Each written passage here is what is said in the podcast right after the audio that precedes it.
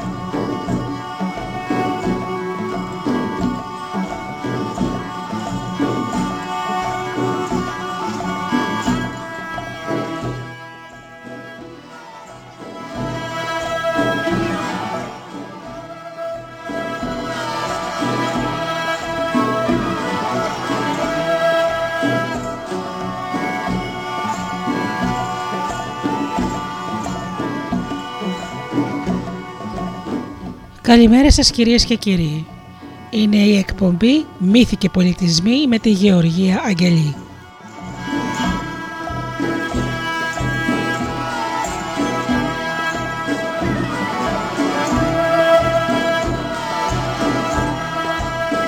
Ζωντανά από το στούντιο Δέλτα, το ραδιόφωνο της καρδιάς μας.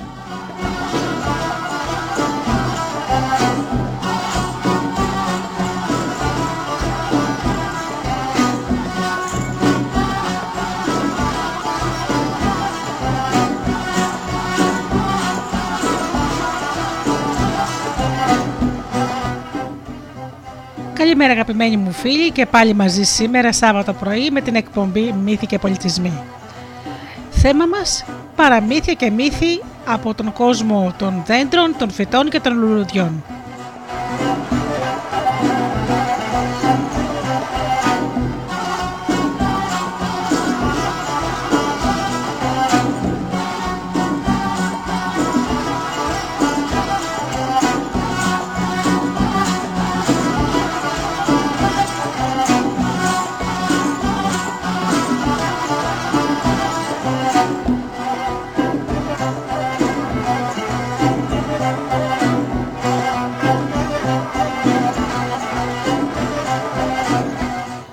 Καλημερίσω όμως τους εκλεκτούς μας φίλους που πληκτρολογούν www.studiodelta.gr και είναι εδώ μαζί μας στη σελίδα του σταθμού.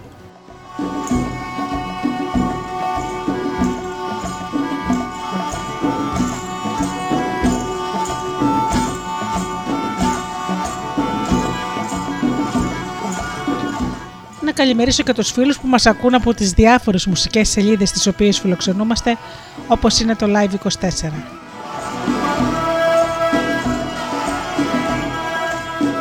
Και φυσικά την καλημέρα μου στους φίλους που μας ακούν από κινητά και tablets.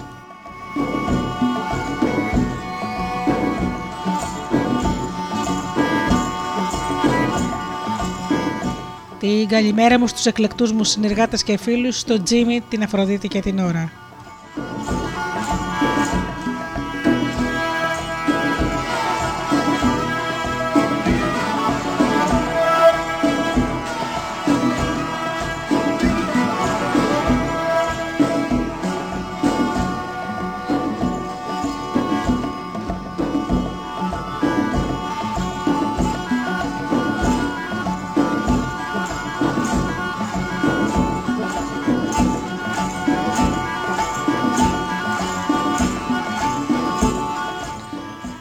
Το τραγούδι μας, το ταξίδι μας στον κόσμο των φυτών ξεκινάει.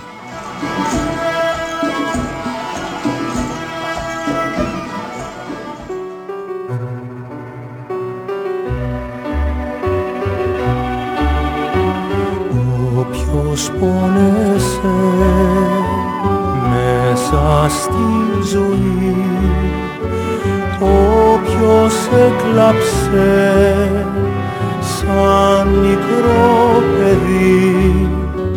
Τώρα τίποτα πια δεν σου ζητά. Μόνο στο όνειρο θα σ' αναζητά. Άσπρο περιστέρι μες στη συννεφιά στο χέρι να έχω συντροφιά άσπρο περιστέρι μαύρο μου φτερό κάθε καλοκαίρι θα σε καρτερώ, θα σε καρτερώ.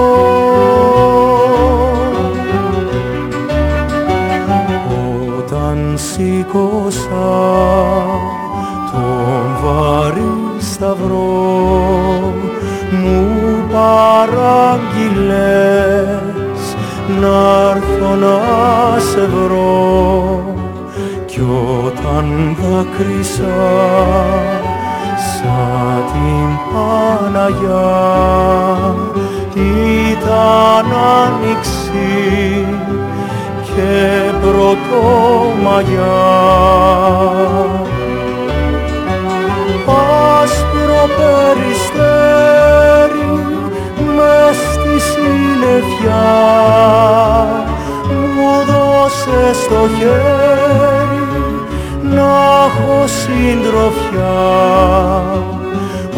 Άσπρο περιστέρι μαύρο μου φτερό κάθε καλοκαίρι θα σε καρτερώ θα σε καρτερώ θα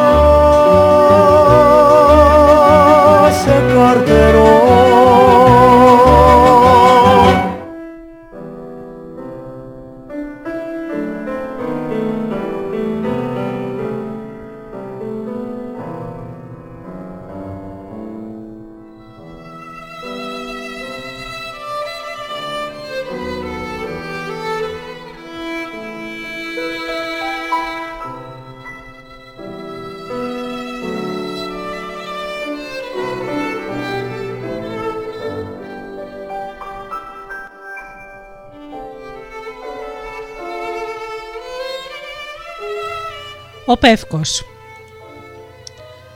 Θάλασσα, βράχη, Πεύκο Τρία φυσικά στοιχεία, τρεις διαφορετικές μορφές που συνθέτουν το ελληνικό παραθαλάσσιο τοπίο.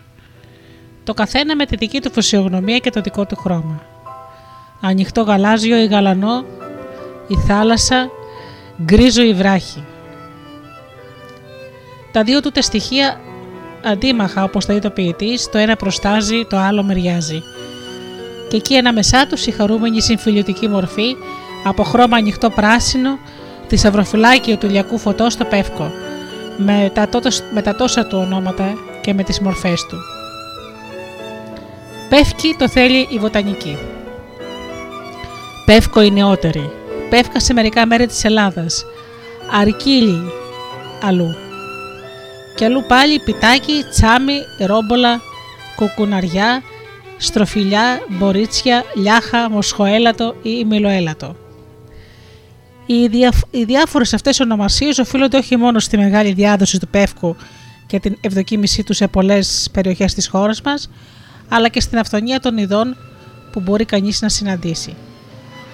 Σε 80 ανεβάζει τα είδη του πεύκου η βοτανική. Βέβαια το μεγαλύτερο μερτικό στις ποικιλίες του πεύκου το έχει η Αμερική με 57 είδη. Ακολουθεί η Ασία με 25 είδη και 15 έχει η Ευρώπη.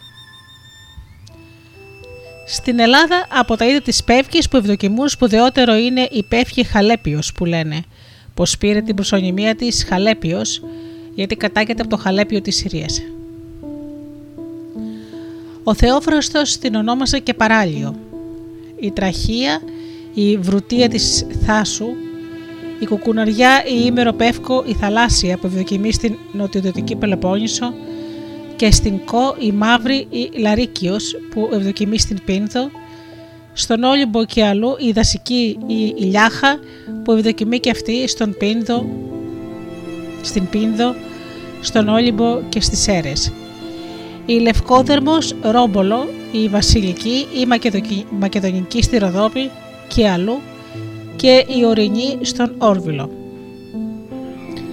Οι διαφορές αυτές ελληνικές οι διάφορες αυτές ελληνικές και ευρωπαϊκές ποικιλίε δείχνουν ότι το πεύκο μπορεί να απλώνεται σε μεγάλα γεωγραφικά πλάτη ξεκινώντας από την Αργεντινή και το νότιο ακροτήριο και φτάνοντας ως τις ακτές της Σουηδίας ακόμα και στη Σιβηρία γύρω, στους 70, γύρω στο 70 βόρειο γεωγραφικό πλάτος και σε διάφορα ύψη.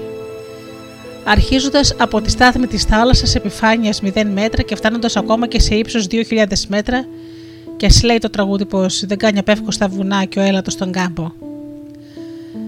Ένα άλλο τραγούδι μας μαρτύρει πως ο Πεύκος ευδοκιμεί ακόμα και στις κορυφογραμμές της Πίνδου. Εσείς δεντρά των γραβενών και πεύκα του Μετσόβου. Τόσο μεγάλη διάδοση που έχει το πεύκο είναι φυσικό να πιάνει και αρκετά μεγάλη αναλογία στην έκταση των δασοσκέπαστων περιοχών του τόπου μας. Αλήθεια, από τα 19 εκατομμύρια στρέμματα που πιάνουν τα δάση μας, τα 5 εκατομμύρια περίπου στρέμματα είναι πεύκα. Τη μεγαλύτερη βέβαια αναλογία σε πευκοδάση την έχουν στην Αττική και στην Εύβοια. Γιατί και μάλιστα θεωρείται πατρίδα του Πεύκου. Έτσι το ήθελε η φαντασία των αρχαίων προγόνων μας. Γιατί το Πεύκο κατά τη μυθολογία δεν ήταν πάντοτε δέντρο, όπως το βλέπουμε εμείς σήμερα, αλλά μια κομψή, εθέρια και πεντάμορφη νύφη που λεγόταν Επίτης. Όπως αναφέρει ο Βίδιος στι μεταμορφώσει του, η Πίτης ήταν μια από τις οριστιάδες νύμφες που ακολουθούσαν τον τραγωπόδωρο Θεό Πάνα από πηγή σε πηγή και τραγουδούσαν μαζί του. Για πολλές από αυτές, ο άσχημος κατά τα άλλα Θεός αισθάνθηκε μια ιδιαίτερη συμπάθεια, μα δεν ήταν πάντα τυχερός. Η Σύριγγα και η Ιχώ δεν ανέχτηκαν την ασχήμια του. Η πίτης όμως ενστάρθηκε γι' αυτόν συμπάθεια και έκανε συχνότερα παρέα μαζί του. Ο Θεός ήταν ευτυχισμένος και χαρούμενος. Την έπαιρνε από το χέρι, κάθονταν και οι δύο σε κάποιο βράχο της ακρογιαλιάς και εκεί ο Παν της έπαιζε με την περίεργη φλογιέρα του τη Σύριγγα ωραίου μαγευτικούς σκοπούς. Η πίτης τον άκουγε καταμαγεμένη και του χαμογελούσε. Αλλά η ευτυχία τους δεν κράτησε πολύ. Μια μέρα τους είδε καθώς περνούσε από εκεί ο Βορέας, ο θεός του βόρειου άνεμου. Θαμπόθηκε από την ομορφιά της πανέμορφης νύμφης. Παραμόνεψε λοιπόν και κάποιο δειλινό που τη βρήκε να σεριανίζει στην ακρογιαλιά ολομόναχη, παρουσιάστηκε μπροστά της ξαφνικά και της είπε τι αισθανόταν για αυτήν και ζήτησε να την κάνει γυναίκα του. Η πίτη τρόμαξε. Ούτε να το συλλογιστεί πως θα έχει για άντρα της αυτόν τον άγριο, το θεότρελο βορέα, τον ανάποδο και αναμαλιάρι με την κρύα την παγωμένη ανάσα. Μάζεψε γρήγορα βιαστικά τα εναέρια πέπλατε και δίχως τίποτα να το απαντήσει, του γύρισε τις πλάτες και άρχισε να τρέχει κατά το βουνό για να συναντήσει τις άλλες συντροφισέ της και να σωθεί. Μα ο Βορέας δεν ήταν από εκείνους που εύκολα το βάζουν κάτω και παραδέχονται την είδα τους. Την πήρε στο κατόπι τρέχοντας κι αυτός και φωνάζοντάς της: Στάσου πίτης, στάσου πίτης, δεν είμαι εδώ και τόσο κακός όσο νομίζεις. Μα η πίτης που να ακούσει. Τρέχει, τρέχει όσο πιο γρήγορα μπορεί και με τη στιγμή γυρίζει το κεφάλι κατά πίσω. Ανοψοκοκκινίζει ο φορέα, φουσκώνει από το θυμό του, μου γκρίζει, η ζήλια φουντώνει μέσα του και του ταγκάνει την καρδιά. Αλλά το ξέρω, το ξέρω πως θέλεις τον τραγωπόδωρο πάνω. Μα δεν θα σου περάσει, θα σε φτάσω που θα μου πας. Και τρέχει τώρα με πιο μεγάλη γρηγοράτα και με ορμή όλο και μεγαλύτερη. Και να, όλο και πλησιάζει την όμορφη νύμφη. Λίγο ακόμη και θα τη φτάσει. Αισθάνεται τώρα εκείνη πίσω της πολύ κοντά της τη λαχανιασμένη, τη λαχανιασμένη κρύα του ανάσα. Και βάζει τις φωνές. Βοήθεια! Βοήθεια! Οι φωνές της αντίχησαν στους γύρω βράχους. Οι νύμφες αναστατώθηκαν. Άκουσε τις φωνές της Κιοπάν και έτρεξε όσο πιο γρήγορα μπορούσε κατά εκεί. Μα ήταν αργά. Ο βορέας αγριεμένος είχε φτάσει την όμορφη νύμφη και την άντραξε μέσα στα γερά κρύα μπράτσα του. Λοιπόν, τη ρωτάει υπόμονα, εμένα ή τον πάνα; Η πίτη τον χτυπά με τις μικρές γροθιές της. Φύγε, φύγε, άφησέ με. Φρενιασμένος τότε ο βορέας μου γκρίζοντας σαν μανιακός, την πετά με τη δύναμη από ψηλά πάνω στους βράχους της ακρογελιά. Ήταν ακριβώς η στιγμή που ο Παν είχε φτάσει κοντά. Και όπως είδε το κορμί της όμορφης σπίτι, να πέφτει προς τα κάτω και μην αντέχοντας να τη δει να πονά, χτυπώντας πάνω στους βράκους, έκανε να αλλάξει με μια στο σώμα της μορφή. Και ο θαύμα, τη στιγμή ακριβώς που το σώμα της άτυχης νύμφης άγγιζε τις σκληρές πέτρες, έγινε ένα ωραίο δέντρο. Χώθηκε εκεί ανάμεσα στις ρογμές των βράχων και έπειτα ανασηκώθηκε απλώνοντας ολόγερα μια ξανθή κόμη που χρήσιζε στις ακτίνες του ήλιου. Έγινε το δέντρο πίτης, το σημερινό μας πεύκο.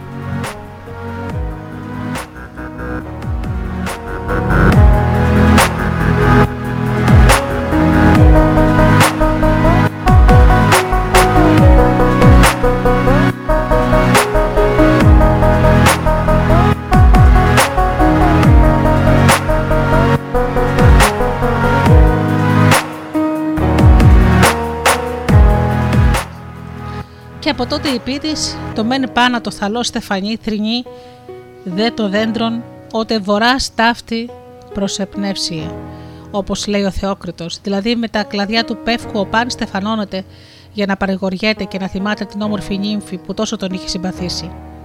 Αλλά και εκείνο αν φυσήξει ο βοριάς θρυνεί, κλαίει πνιχτά μην μπορώντας ακόμα να αντέξει την κρύα πνοή του. Βέβαια και ο θρήνος αυτός είχε κάτι το γλυκό και ψιθυριστό, όπως ταιριάζει σε μια νύμφη, καθώς λέει ο Θεόκριτος. Αδίτη το ψιθύρισμα και α πίτης, έπολετίνα, απότε τες πηγέσει, μελίσδεται αδί δε και το σύριστες. Ένα γλυκό ψιθύρισμα και συριστικό βγάζει η πίτης που σμίγει με το κελάρισμα των πηγών. Με το κλαδί πεύκο στεφανώνονται όχι μόνο ο Παν αλλά και οι νικητές των Ισθημίων των αγώνων που γίνονται στην Κόρινθο προς τιμή του Ποσειδώνα. Τους αγώνες αυτούς συστηματοποίησε ο Θησέας, ο οποίος ισχυριζόταν ότι είχε θεϊκή καταγωγή από τη Θεό της θάλασσας. Όπως ξέρουμε, από στον ζωνισμό της Κορίνθου ο Θησέας εξόντισε τον φοβερό ληστή Σύνη, τον επωνομαζόμενο Πιτιοκάντη, με τον ίδιο τρόπο που εκείνος θανάτωνε τα θύματα του. Ίσως λοιπόν το στεφάνωμα με κλαδιά πεύκου να έχει σε αυτό την πηγή του. Ίσως όμως και διότι εκεί στους βράχους του Ισθμού σκοτώθηκε η πίτης και γι' αυτό το πεύκο το θεωρούσαν οι αρχαίοι σαν δέντρο των νεκρών. Αλλά και γενικά το πεύκο το θεωρούσαν οι αρχαίοι δέντρο ιερό. Λέγαν πως πάνω σε ένα πεύκο ανέβηκε κάποτε και κρύφτηκε ανάμεσα στην πυκνή κόμη του ο βασιλιάς της Θήβας Πενθεύση για να παρακολουθήσει από εκεί τις περίφημες εορτές που έκαναν πάνω στο βουνό Κιθερώνα οι Μενάδες για να τιμήσουν το θεό του κρασιού Διόνυσο. Πολλά λέγονταν και ακούγονταν για αυτές τις γιορτές και ο Πενθεύς μπήκε στον πειρασμό να πάει να δει εκεί με τα ίδια του τα μάτια τι γινόταν. Κάτι τέτοιο όμως ήταν απαγορευμένο. Οι Μενάδες τον πήραν είδηση και έτσι πως βρίσκονταν σε έξαλλη κατάσταση, σε διονυσιασμό, όρμησαν κατά εκεί, τον κατέβασαν με βία από το δέντρο και τον κατασπάραξαν. Έτσι, ο άτυχος Πενθεύ πλήρωσε με τη ζωή του την ανίερη περιεργιά του. Από τότε, βέβαια, κανένας δεν ξανατόλμησε να πλησιάσει και να κρυφοκοιτάξει κατά το μέρος που έκαναν τη γιορτή οι Μενάδες. Αλλά επειδή πάντα στον κόσμο υπάρχουν περίεργοι, η πυθία χρησμοδότησε να είναι το πεύκο δέντρο ιερό και κανένας μες σκαρφολώνει πάνω του, και μάλιστα για σκοπό τόσο ανιέρο. Από τότε άφηναν το πεύκο να μεγαλώνει και να αναπτύσσεται κατά πώς του αρέσει, χωρίς κανένα περιορισμό ή κλάδεμα. Έτσι τον περιγράφει ο φίλος των δασών, Γρίσπος. Ασουλούπουτος αναμαλιάρης, σε στάση προσοχής, δεν στάθηκε ποτέ του. Χειμώνα καλοκαίρι θα τον βρείτε πάντα με την ξανθοπράσινη γελαστή φορεσιά του. Το σιλούπου του παίρνει όλες τις τάσεις των δουλευτάδων όλων των τεχνών. Καμπουριασμένος θυμίζει σκαφτιά, επίμοχθο, σκυμμένο πάνω στη γη. Ανασηκωμένο και ρηγμένος ανακέφαλα, θυμίζει το σιδερά που σηκώνει ψηλά τη βαριά του ή τον ξυλοκόπο που κατεβάζει τον πελεκί του. Άλλοτε, μακροπλαγιαστός στις ακρογιαλιές, θυμίζει τον τρατάρι που τραβάει τα δίχτυα του ή τον ψαρά που ρίχνει την πετονιά του. Βολεύεται το ίδιο άνετα τόσο μέσα στον παχύ κάμπο όσο και στις κατηφορικές βουνοπλαγιές και ακόμα πάνω στα ξερόβραχα. Απαιτήσεις έχει ελάχιστες. Λίγες σταγόνες νερό του φτάνουν και το περισσεύουν.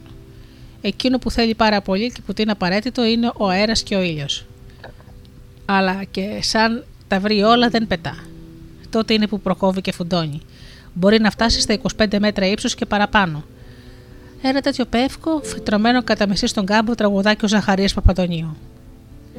Ένας πεύκος μέσα στον κάμπο, γέρος ο φτωχός. Στέκει εκεί πρωί και βράδυ μοναχός. Έχασε μεγάλους κλόνους, έπαθε πολλά.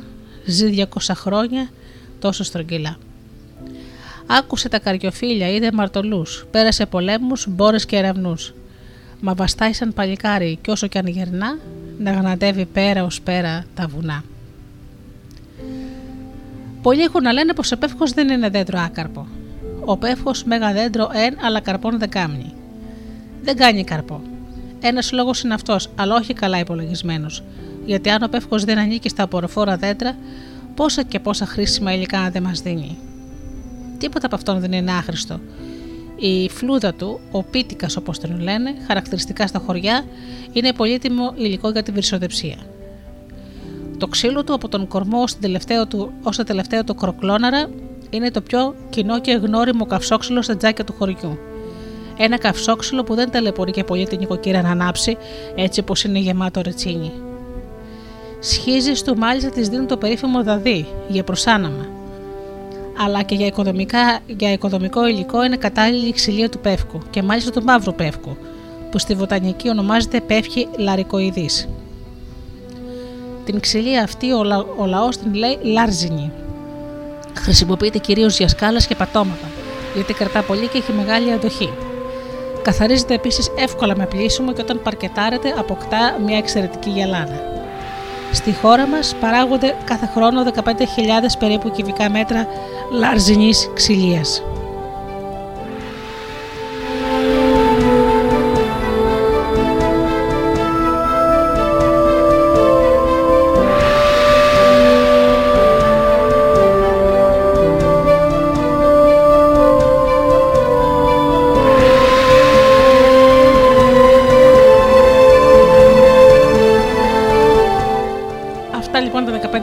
Περίπου κυβικά μέτρα ε, ξυλίας που συνήθως καταναλώνονται εδώ για εγχώριε ανάγκες. Στον πέλανα δερμό της κεντρικής Ευρώπης παράγεται λάρζινο ξύλο χωρίς ρόσου, γνωστό με την ιταλική ονομασία πίνο νέρο.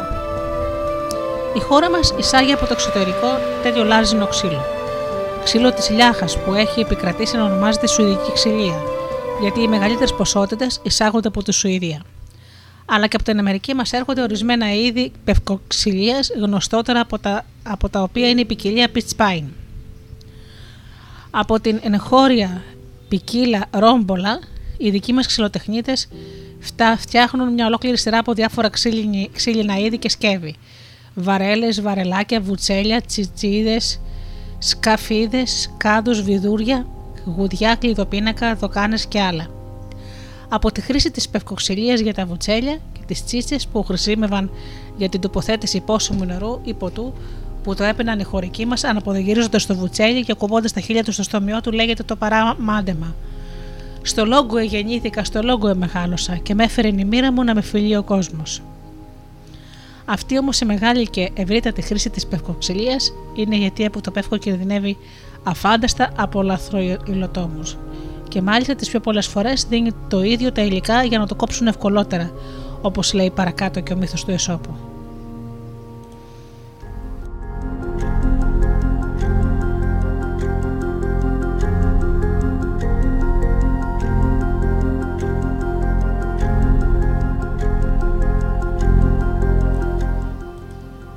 Κάποτε κάτι λωτόμοι έκοβαν κομμάτια από ένα πεύκο. Μάλιστα για να το σχίζουν ευκολότερα, έφτιασαν, έφτιασαν από ξύλο τους σφίνε, τις έβαζαν στις σχισμάδες του και ύστερα τις τυπούσαν με δύναμη. Και οι σφίνε προχωρούσαν βαθιά και κομμάτιζαν το κορμί του. Και έλεγε το άμυρο πέφο καθώς το έσχιζαν. Δεν παραπονιάμαι και δεν στενοχωριέμαι τόσο για το τσεκούρι που με έκοψε, όσο για τούτες τις σφίνε που έγιναν από μένα τον ίδιο.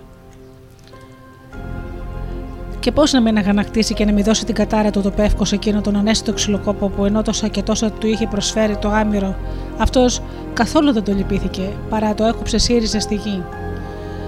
Αλλά ας ακούσουμε το σχετικά, τα σχετικά από τον έξοχο Ζαχαρία Παπαντονίου, όπως μας τα ιστόρισε στο θαυμάσιο ποίημα του. Η κατάρα του πεύκου. Γιάννη, γιατί έκοψες το πεύκο, γιατί, γιατί, Αέρα θα είναι, λέει ο Γιάννης και περπατεί. Ανάβει πέτρα το λιβάδι, βγαίνει φωτιά. Τα βρίσκει ο Γιάννης μια βρυσούλα, μια ρεματιά. Μέσα στο λιοπύρι, μέσα στον κάμπο. Να ένα δεντρί. Ξαπλώθηκε ο Γιάννης από κάτω δροσιά να βρει. Το δέντρο παίρνει τα κλαδιά του και περπατεί. Δεν θα ανασάνω, λέει ο Γιάννης. Γιατί, γιατί. Γιάννη, που κίνησες να φτάσεις στα δυο χωριά, και ακόμα βρίσκεσαι εδώ κάτω; Πολύ μακριά. Εγώ πηγαίνω, όλο πηγαίνω. Τι έφταξα εγώ. Σκιάζεται ο λόγος και με φεύγει. Γι' αυτό είμαι εδώ.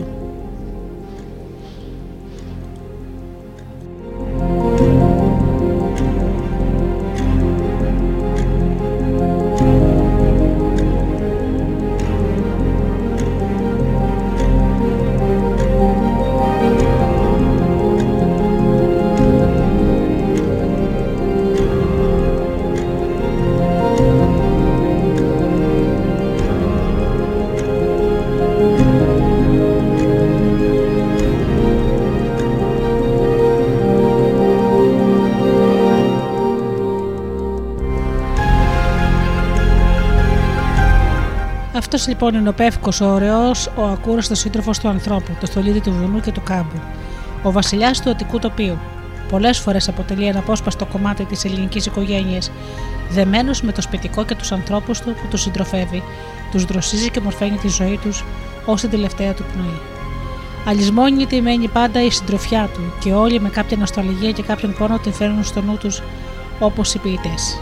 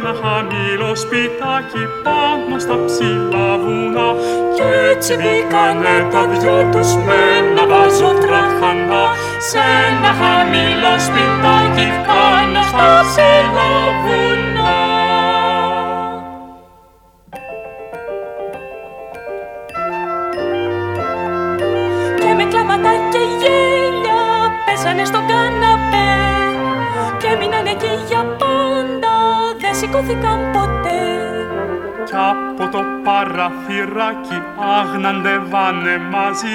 Μια την ασημένια νύχτα, μια τη μέρα τη χρυσή Το μικρό και το μεγάλο κάνανε και ένα μωρό που δεν ήταν μεγάλο αλλά ούτε και μικρό. Το μικρό και το μεγάλο κάνανε κι ένα μωρό που δεν ήταν μεγάλο αλλά ούτε και μικρό. Και πιασμένα από το χέρι ζήσανε πολύ καιρό.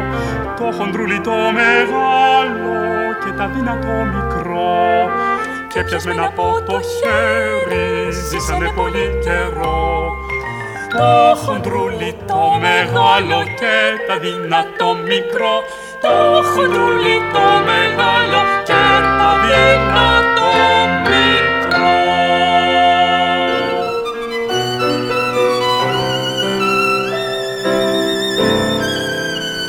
Βελανιδιά. Ένα σωρό οι ονομασίες της Βελανιδιάς.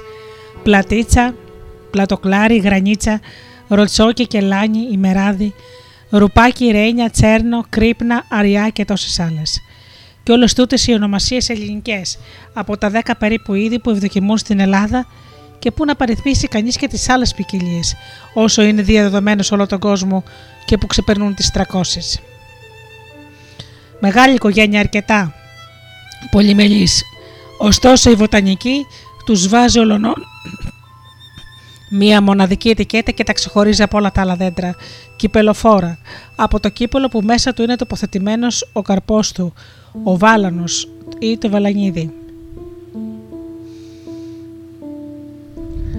Αυτή η μεγάλη ποικιλία και οι αρκετά μεγάλες διαφορές στο φύλωμα και την όλη εμφάνισή τους έκαναν και τους αρχαίους Έλληνες να τα μπερδέψουν και να νομίζουν για βελανιδιά ένα είδος οξιάς από αυτές που φύτρωναν στην Ήπειρο. Μερικά, μερικές μάλιστα από αυτές όσες φύτρωναν στο μαντίο της Δοδόνης είχαν και χρησμοδοτικές ικανότητες. Στο μαντίο αυτό ήρθε ο Ιάσονας και θυσίασε 500 πρόβατα για να πάρει χρησμό αν η εκστρατεία του θα είχε αίσιο τέλος. Οι ιερείς του Μαντίου τόσο ευχαριστήθηκαν από αυτή την προσφορά του και άλλες, ώστε όχι μόνο ευνοϊκό χρησμό το έδωσαν, αλλά έκοψαν και τρία κλονάρια από τις ιερές φυγούς. Τις δρύ δηλαδή του Μαντίου και το τους έδωσαν λέγοντάς του το ένα να το δέσει στην πλώρη, το δεύτερο στην πρίμη και το τρίτο στο πιδάλι, στο τιμόνι της αργούς. Από αυτά τα ιερά κλονάρια όχι μόνο θα φύλαγαν το καράβι από κάθε κακό, αλλά και με ανθρώπινη φωνή θα οδηγούσαν να αποφεύγει στην πορεία του τα δύσκολα και επικίνδυνα σημεία και να βρίσκει το συντομότερο δρόμο που θα τον έφερε στην κολχίδα. Λέγαν μάλιστα πως και τους χρησμούς ιερείς του Δημαντίου τους άκουγαν ε, προσεκτικά και με κατάνοιξη το θρόισμα, το ψιθύρισμα των φίλων και έτσι καθώς περπατούσαν ανάμεσά τους ο άνεμος και τα ανατάραζε. Η Δρύς ήταν το ιερό δέντρο του Δία. Το μαντίο της Δοδόνης ήταν αφιερωμένο στον Δοδόνιο Δία ή Φιγιναίο, όπως τον έλεγαν. Το είχε συμπαθήσει αυτό το δέντρο ο Δίας και για άλλους λόγους αλλά κυρίως διότι ήταν το ιερό δέντρο της μητέρας του Ρέας, για την οποία είχε τόσο μεγάλη αγάπη. Γι' αυτό και στην αρχή τους Ολυμπιονίκες τους στεφάνωναν με φιλωμένα κλαδιά βλαγιδιάς, όπως έκαναν αργότερα οι Ρωμαίοι, που στεφάνωναν με τον ίδιο τρόπο τους πολίτες που, που διακρινόταν για την αρετή τους. Ο Δίας για να προστατεύσει τα ιερά του αυτά δέντρα έβαλε να κατοικούν μέσα τους ωραίες νύμφες, κόρες των δασών οι οποίες κατά τόπους είχαν και διάφορα ονόματα, όπως δριάδες, αμαδριάδες, αδριάδες, δρυμοχαρείς, αλλά και ηλωροί, φύλακες του δάσους, αγριατάδες, αγρόστιδες, νόμιες, επολικές, επιμελίδες. Επικρατέστερες όμως ονομασίες ήταν αμαδριάδες, δια το άμα της δρυσή, γενάστε, ή δοκούσιν, άμα της δρυσή φθήρεστε, ή και απλώς δριάδες. Κατά τον Ισίωδο οι δριάδες γεννήθηκαν από τη γη που γέννητο αυραία μακρά θεών χαριέντος ενάβλους νυμφαίων ενέωσιν αν ουραία βυσιέντα. Δηλαδή η γη γέννησε τα μακριά όρη τόπος χαριτωμένος των θεών και των νυμφών που κατεπούν πάνω στα δασωμένα όρη. Στην αρχή δρύς σήμαινε γενικά δέντρο, γι' αυτό και τα δάση ονομαζόταν δρυμή. Αργότερα με το όνομα δρύς ξεχώριζαν μόνο τη βελανιδιά ή και την οξιά. Μέσα λοιπόν σε αυτές τις δρύς, τις βελανιδιές, όρισε ο να κατοικούν οι νύμφες δριάδες που δεν ήταν αθάνατες, αλλά πολλές άλλες ομοιές τους. Αλλά οπωσδήποτε τα νιάτα τους κρατούσαν για πολλούς αιώνες. Αυτό εξηγεί γιατί οι βελανιδιές είναι από τα πιο μακρόβια δέντρα με ζωή που ξεπερνά τα χίλια χρόνια. Οι δριάδες λοιπόν, αυτές οι εθέρειες νύμφες, γεννιούνταν μαζί με τα δέντρα και πέθαιναν άμα αυτά ξερενόταν ή κάποιο τσεκούρι τα έκοβε. Γνωστές δριάδε ήταν η Ευρυδίκη, η ονομαστή γυναίκα του Ορφαία, η Ερατό που γέννησε με τον Αρκάδα τον Έλατο, η Τιθωρέα, η Φιγαλία, η Δριόπη. Μάλιστα η τελευταία η Δριόπη επειδή αντιθάθηκε στον Απόλλωνα μεταμορφώθηκε σε βελανιδιά. Λέγανε πως ήταν μοναχοκόρη του βασιλιά της Ήτης, Δρίωπα, και σύζυγος του Ανδρέμονα. Φύλαγε τα κοπάτια του πατέρα της πάνω στο βουνό και έπαιζε μαζί με τις άλλες αμαδριάδες που την είχαν πάρει στη χαρούμενη συντροφιά τους. Μια μέρα όμως, καθώς χόρευε την είδε ο Απόλλωνας και πολύ του άρεσε. Για να μπορέσει όμως να την πλησιάσει, μεταμορφώθηκε σε μια ωραία χελώνα. Ενθουσιάστηκαν οι νύφες όταν την είδαν. Την πήραν στα χέρια και άρχισαν να παίζουν μαζί της. Μόλις όμως την πήρε στα γόνατά της η Τριόπη, η χελώνα μεταμορφώθηκε σε φίδι. Οι άλλες αμαδριάδε τρόμαξαν και σκόρπισαν ολόγερα και άφησαν τη Τριόπη μόνη της. Αυτό ήθελε ο Θεός. Άλλος όμω μύθο λέει πως όχι στην Ήτη, αλλά στην Αρκαδία έγινε αυτό. Και πως δεν ήταν ο Θεός Απόλογα, αλλά ο Ερμής που θέλησε τη Δριόπη και πως από την ένωσή τους αυτή γεννήθηκε ο Θεός Παν. Άλλος μύθος λέει ότι μια αμαδριάδα δέχτηκε να παντρευτεί τον ήρωα Αρκάδα, γιατί με έναν όχτο που έφτιασε προστάτευσε το δέντρο της από κάποιο χήμερο. Όπως και να είναι, οι δριάδες ή αμαδριάδες ήταν νύμφες των δασών και οι ψυχές των τριών που θεωρούνταν δέντρα ιερά και απαγορευόταν το κόψιμό τους. Ο Βίδιος μάλιστα αναφέρει ότι κάποτε ο Εριχθόνιο, ο μυθικός βασιλιάς της Αττικής, πρόσταξε τους δούλους του να κόψουν μια μεγάλη ιερή βελαγιδιά που υπήρχε στη Θεσσαλία στο άλσος της Δήμητρας. Οι δούλοι που ήξεραν πως το δέντρο τούτο είναι ιερό φοβήθηκαν την οργή των Θεών και δεν αποτολμούσαν να σηκώσουν πάνω τη τσεκούρι.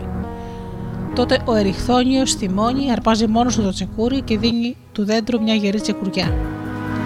Αμέσως όμως βλέπει πως από την πληγή του άνοιξε και άρχισε να τρέχει αίμα και από μέσα από την καρδιά του δέντρου. Ακούστηκε μια λεπτή παρακαλεστική φωνή. Μέσα εδώ στον κορμό της βελαϊδιάς ζω εγώ η νύμβη της Δήμητρας. Ο Εριχθόνιος όμως χωρίς να δώσει προσοχή σε όλα τούτα συνέχισε το κόψιμο ώσπου η βελανιδιά έπεσε κάτω νεκρή και μαζί της πέθανε και η νύμφη η Διάδα. Αλλά και η Δήμητρα δεν άφησε απλήρωτη τούτη την κακία του Εριχθόνιου, έστειλε στη χώρα του καλώντας την από τον Κάφκασο την πείνα. Και τι πείνα; Όλοι οι κάτοικοι του βασιλείου τους σκόρπισαν να βρουν τροφή και αυτός αφού δεν έβρισκε πια τίποτα να φάει, άρχισε και έτρωγε τις ίδιες του τις άρκες, ώσπου πέθανε μέσα σε φρικτούς πόνους. Έτσι, χάρη στις παραδόσεις αυτές, η Βελανιδιά είχε πάρει από, από τα πολύ παλιά χρόνια αρκετά μεγάλη εξάπλωση. Τα δάση και τα εκμεταλλεύσιμα της Βελανιδιάς πιάνουν στη χώρα μας περίπου 6.700.000 στρέμματα που αντιπροσωπεύουν το 1 τρίτο περίπου των ελληνικών δασών. Τα περισσότερα από τα είδη της βελαγιδιά είναι φιλοβόλα, λευκές και ερυθρές, αλλά υπάρχουν και αϊθαλείς βελαγιδιέ όπως η Δρύ, η Ήλιξ, η Αρία, Ιδρύς η Κοκοφόρος και η Ιδρύς η Μακεδοκινική. Μέσα στην οικογένεια των Δριών καταλέγεται και η Φέλοδρης της Ισπανίας από τη φρούτα της της οποίας βγαίνει ο φελός. Μια ποικιλία της υπάρχει στην οροσυρά Πίνδρου και στην Αρκαδία. Για τη δρία αυτή της Αρκαδίας ο Παυσανίας έγραφε «Αρκάδων διών της δρυμής Ισίν, εδρίες διάφοροι, και τας σμένοι πλατεφίλους αυτών, τας δε φυγούς καλούσιν. Εδέ τρίτε δι αρεών των φλοιών και τούτε δι παρέχονται κουφών, ώστε από αυτού και εν θαλάσσι ποιούνται σημεία αγκίας και δικτύης. Ταύτες της δριός των φλοιών φελών ονομάζουσι. Σύμφωνα πάλι με άλλο μύθο, σε τρει βελαγιδίες μεταμορφώθηκαν από τον Βάκχο οι γυναίκες που πάνω στην οργιαστική τους μανία σκότωσαν τον ονομαστό Αιδό Ορφέα. Γι' αυτό και ο Διόνυσος σε πολλά μέρη, Μαγνησία και Θήβα, επωνομαζόταν και Δενδρεύς και Δενδρίτης. Ένας άλλος πάλι χαριτωμένος μύθο μας λέει πως σε Βελαγιδιά μεταμορφώθηκε ο καλός Φιλίμωνας από τη Φρυγία. Αλλά για το μύθο αυτό θα πούμε περισσότερο όταν θα πούμε για την Φίλιρα. Μεγάλη λατρεία στην Τρή είχαν οι Κέλτες που λάτρευαν το δασικό θεό τους Στέφθη, στεφανωμένοι με κλαδιά βελαγιδιάς και κάτω από τα ιερά αυτά δέντρα έκαναν τις τελετές της λατρείας τους. Αλλά μήπως και στην Παλιά Διαθήκη δεν βρίσκουμε σημάδια για την οξιά που και οι Εβραίοι έδιναν στην Βελαγιδιά. Κάτω από την Βελαγιδιά του Μαμπρί Στη Χευρώνη φανερώθηκε ο Θεός στο Μωυσή.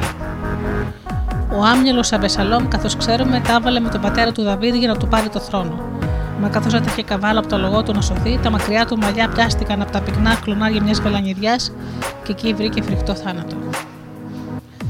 Για να έχουν τη βελανιδιά κάτω από την προστασία τους οι Θεοί σημαίνει πως είναι δέντρο πολύ χρήσιμο. Και αλήθεια, πώς θα δεν δίνει η καλή βελανιδιά, την ξυλία της, τη φλούδα της για βρυσοδεψία, τα βελανίδια της τακί, τα φύλλα, τα ακικίδια, ακόμα και το κυρώδε λίπος, και ρετσίνι και κόμι και γόμα και φαρμακευτικά υλικά. Το πιο σπουδαίο βέβαια απ' όλα είναι το ξύλο της, το πολύτιμο δρύινο ξύλο. Ξύλο βαρύ μεγάλης αντοχής και μεγάλης διάρκειας, ακατέργαστο, ευκατέργαστο και ωραιότατο. Την πιο γερή ξυλία τη δίνουν οι βελανιδιές, πλατίτσα και ημεράδι είναι καταλληλότατη για ιερά πατώματα, για, κετσέ, για κεστέδες στην οικοδομική, πόρτες επενδύσεις τείχων, σκάλες, ταβάνια, βιβλιοθήκες, βιτία, αλλά και στην αυπηγική και στην γεφεροποιία. Και σε τι δεν είναι. Και το περίεργο είναι πως το ξύλο της βελαγιδιάς δεν σαπίζει στο νερό, αλλά σκληραίνει πιο πολύ και παίρνει ένα χρώμα μαύρος σαν έβαινος. Στο λιμάνι του Πειραιά, κατά τις ανασκαφές, βρέθηκαν χοντρά ξύλα βελανιδιά που χρησιμοποιήθηκαν εκεί πριν από 2.500 περίπου χιλιάδες χρόνια, όταν πρωτόγενε το λιμάνι. Από τα ξύλα βελανιδιά γίνονται οι τραβέρσες, τροτήρες, που πάνω τους βιδώνονται οι γραμμές του τρένου. Και τι σπουδαία τα, τα ξυλοκάρφωνα από τα ξύλα βελανιδιά. Αλλά και τα βελανίδια δεν είναι τροφή ευκαταχρόνητη, και όχι μόνο για τα γουρούνια όπως έδινε η Κύρκη στους συντρόφους του Οδυσσέα μετά τη μεταμόρφωσή τους, αλλά από ορισμένα είδη βελανιδιάς και για τους ανθρώπους. Πολλοί από τους ορυσίβιου αρχαίους λαούς ήταν βελανιδοφάγοι, όπως μαρτυρεί ο Παυσανίας για τους Αρκάδες. Πολλοί εν Αρκαδίοι βαλανιφάγοι άνδρες εάσιν. Για αυτά τα βελανίδια, τα βελάνια μιλά και ο ποιητής Κρυστάλλης στο σταυρατό του λέγοντας: Από το ημερόδεντρον αϊτέ θέλω να τρώω βελάνια.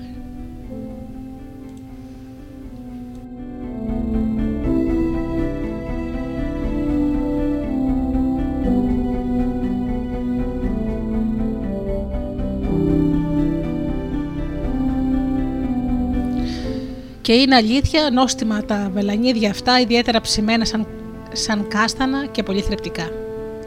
Η Ελλάδα έρχεται δεύτερη στην παγκόσμια παραγωγή βελανιδιών. Γι' αυτό και δεν βρίσκει ησυχία από το τσεκούρι του ξυλοκόπου το καημένο το δέντρο. Και όπως λέει ο Έσοπο, κάποτε οι βελανιδιές παραπονάθηκαν στο Δία. Άδικα φυτρώσαμε και ζούμε, έλεγαν. Κανένα δέντρο δεν υποφέρει όσο εμείς από το κόψιμο. Και ο Δίας τους απάντησε: Σεις οι ίδιες φταίτε για όσα παθαίνετε γιατί αν από το ξύλο σας δεν γινόταν στυλιάρια, Και αν δεν ήσασταν τόσο χρήσιμοι στη μαραγκοσύνη και στη γεωργία, κανένα τσεκούρι δεν θα σας έκοβε. Οι ποιητές δεν μπορούσαν να γνωρίσουν και να με τραγουδήσουν το σιδηρόκορμο του το δέντρο. Να λοιπόν ένα ποίημα. Η βελανιδιά.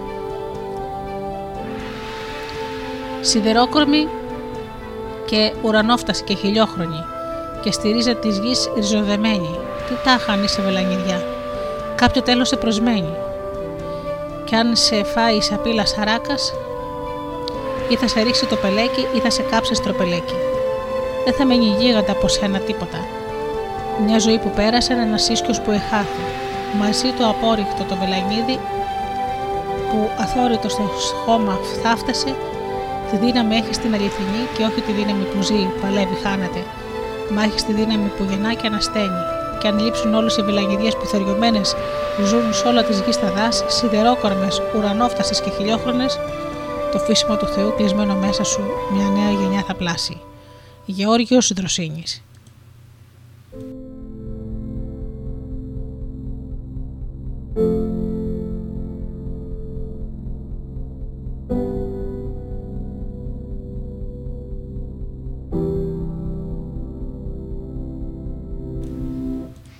Γεράζουν αλήθεια και οι ενόβιες βελανιδιές και πεθαίνουν. Από γερατιά αλλά και από τις κουφάλες αληθινές ξυλοσπηλιέ που ανοίγουν στα σωθικά τους τα μυρμήγκια. Τα πάμπολα μερμήγκια μια τέτοια γέρικη βελανιδιάς μεταμόρφωσε σε ανθρώπους οδείας για να εικονοποιήσει τον δίκαιο βασιλιά της Έγινας Εακό, που ένας φοβερός λοιμός είχε αφανίσει όλους τους υπηκόους της. Η βελανιδιά αυτή ήταν από την παραφιάδα κάποιας βελανιδιάς στη Δεδόνη. Και οι νέοι κάτοικοι της Έγινας που με αυτόν τον τρόπο έγιναν ονομάστηκαν Μυρμιδόνες.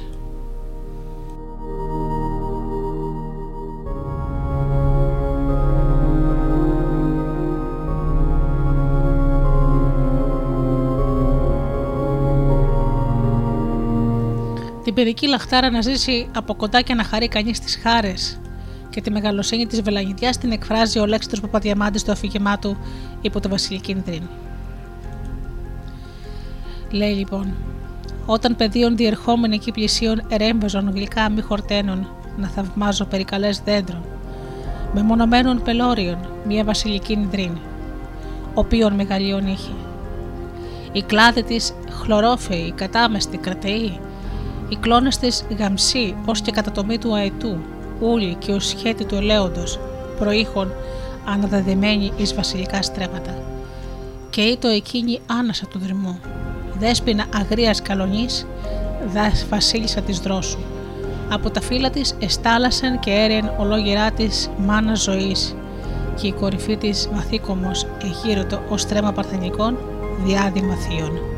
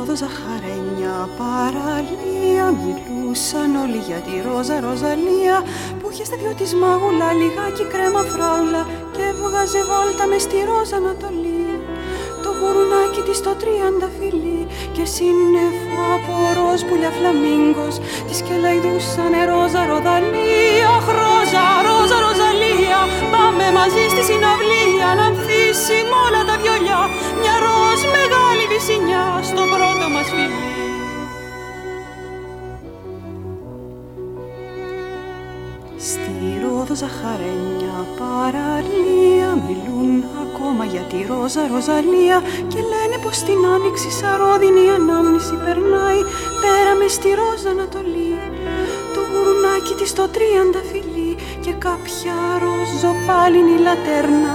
Ακόμα παίζει το ρόζα ροδαλία. Ρόζα, ρόζα, ροζαλία Πάμε μαζί στη συναυλία Να δύσει όλα τα γιολιά Μια ροζ μεγάλη βυσινιά Στο πρώτο μας φιλί. Αχ, ρόζα, ρόζα, ροζαλία Πάμε μαζί στη συναυλία Να δύσει όλα τα βιολιά Μια ροζ μεγάλη βυσινιά Στο πρώτο μας φιλί ρόζα, ρόζα, ροζαλία Πάμε μαζί στη συναυλία Να ανθίσουμε όλα τα βιολιά Μια ροζ μεγάλη βυσινιά Στο πρώτο μας φιλί.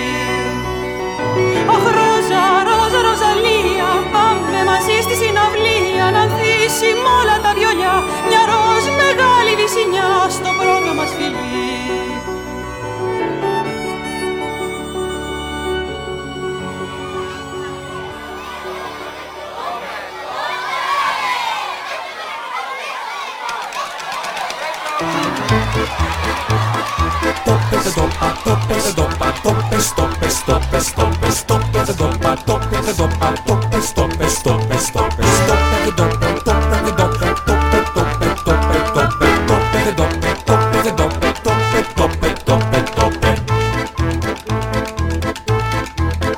Δεν το είπα κι ούτε θα το πω Το έχω μυστικό. Κι αν ποτέ το πει κανείς εγώ Δεν του ξαναμιλώ. Το καρδί θα βρει τον τρόπο να το πει Σιγά να μην του καίγεται καρφί. Κοίτα τώρα ποιος μιλά, αχ ποιος μιλά. Ο μαρτυριάρης λέει τα μυστικά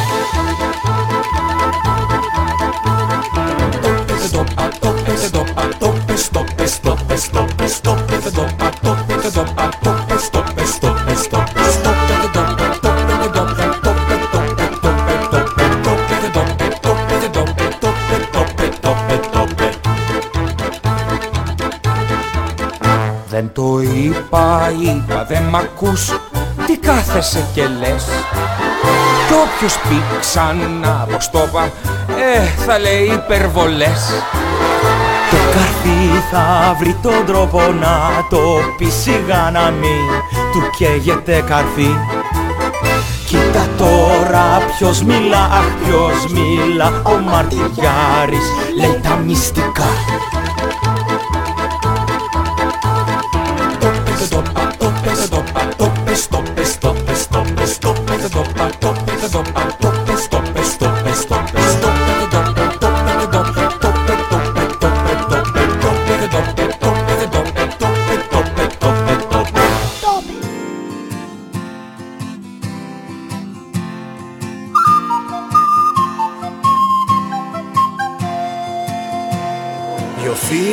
βρήκαν μια σανίδα και ένα ξεθοριασμένο χάρτη. Βάλαν σεντόνι για πανάκι και το σκουπό ξυλό κατάρτι.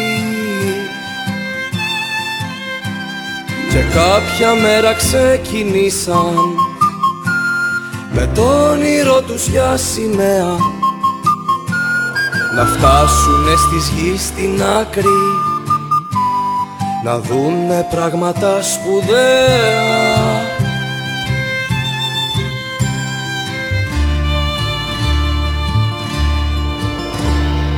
Μέσα στη θάλασσας στα πλάτη Μες στον υδρότα και τα λάτι. Για τη χαρά του ταξιδιού με μια λαχτάρα προχωράνε κάποια μαγεμένα βράδια Κάτω από τον αστεριών τα χάδια. Θυμούνται το μορφό νησί τους κι ύστερα αμέσως το ξεχνάνε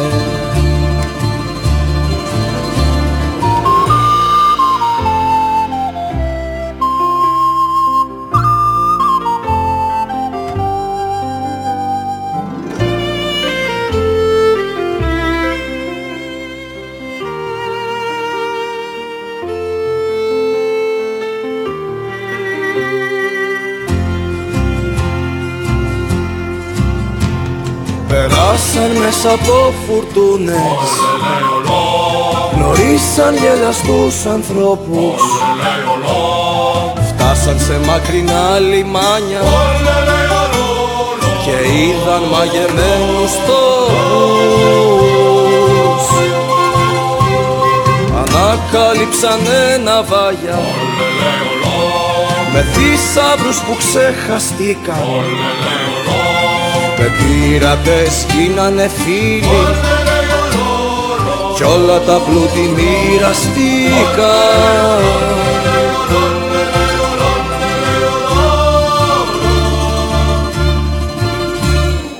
Μέσα στη θάλασσα στα πλάτη Μες στον υδρότα και τα λάτι. Για τη χαρά του ταξιδιού με μια λαχτάρα προχωράνε κάποια μαγεμένα βράδια. Κάτω από των αστεριών τα χάδια.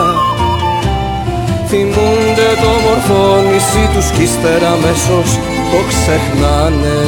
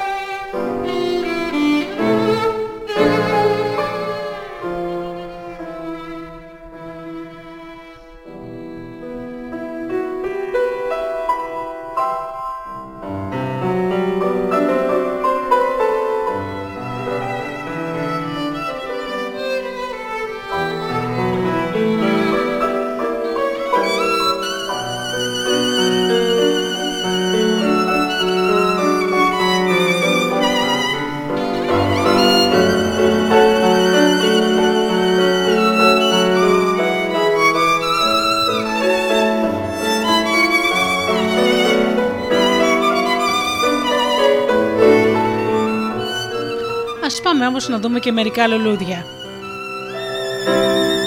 Το χρυσάνθεμο. Ο λαός μας τα χρυσάνθεμα τα λέει Αγιοδημητριάτικα, γιατί ανθίζουν τον Οκτώβριο που ο λαός τον λέει Αϊδημήτριτη, από τη γιορτή του Αγίου Δημητρίου. Υπάρχουν περισσότερες από 180 ποικιλίες χρυσανθέμων. Τις πιο πολλές και πιο ωραίες τις έχει η Ιαπωνία, όπου τόσο εντατικά γίνεται η καλλιέργεια του, του φυτού αυτού που ονομάζεται η Ιαπωνία και η χώρα των χρυσανθέμων.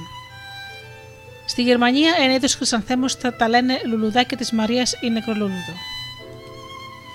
Σύμφωνα με μια γερμανική παράδοση, όταν ακόμα ο Χριστός ήταν ακόμα μικρό παιδάκι, η Παναγία θέλησε στα γενέθλιά του να του χαρίσει ένα στεφάνι λουλουδάκια. Πού όμως να βρει λουλούδια έτσι χειμώνας και παγωνιά που ήταν; Αποφάσισε να του κετήσει μερικά. Βρήκε ένα κίτρινο μεταξωτό πανί, που το είχε από το βασιλικό γενάρχη Δαβίδ, πήρε βελόνα και άσπρη κλωστή μεταξωτή και άρχισε να κεντά. Κάποια στιγμή όμως τρυπήθηκε από τη, βελόνα, έτρεκ, από τη βελόνα και το αίμα έσταξε πάνω στα λουλούδια. Ο Χριστός φύλαξε όλο το χειμώνα αυτά τα κεντυμένα λουλουδάκια και την άνοιξε τα φύτεψε στον κήπο του στην Ναζαρέτη. Σε λίγες μέρες φύτρωσαν από εκεί αληθινά λουλούδια, τα χρυσάνθεμα. Στη μυθολογία των βόρειων λαών τα χρυσάνθεμα ήταν αφιερωμένα στη θεά Φρέγια, Ενδιαφέρον είναι το γνωστό τραγούδι του Σακελαρίδη. Κοίταξε γύρω χρυσάνθεμα, τόσα γέμισε η φύση από κρόσα χρυσά. Και ομορφιές και χρώματα, πόσα και πόσα, θα στολίσουν πάλι σαλόνια κομψά. Δες πως ξεπροβάλλουν όπου και τα βάλουν, φουντοτά καμαρωτά, δες πως ξεχωρίζουν και ομορφιά σκορπίζουν σαν ζωγραφιστά.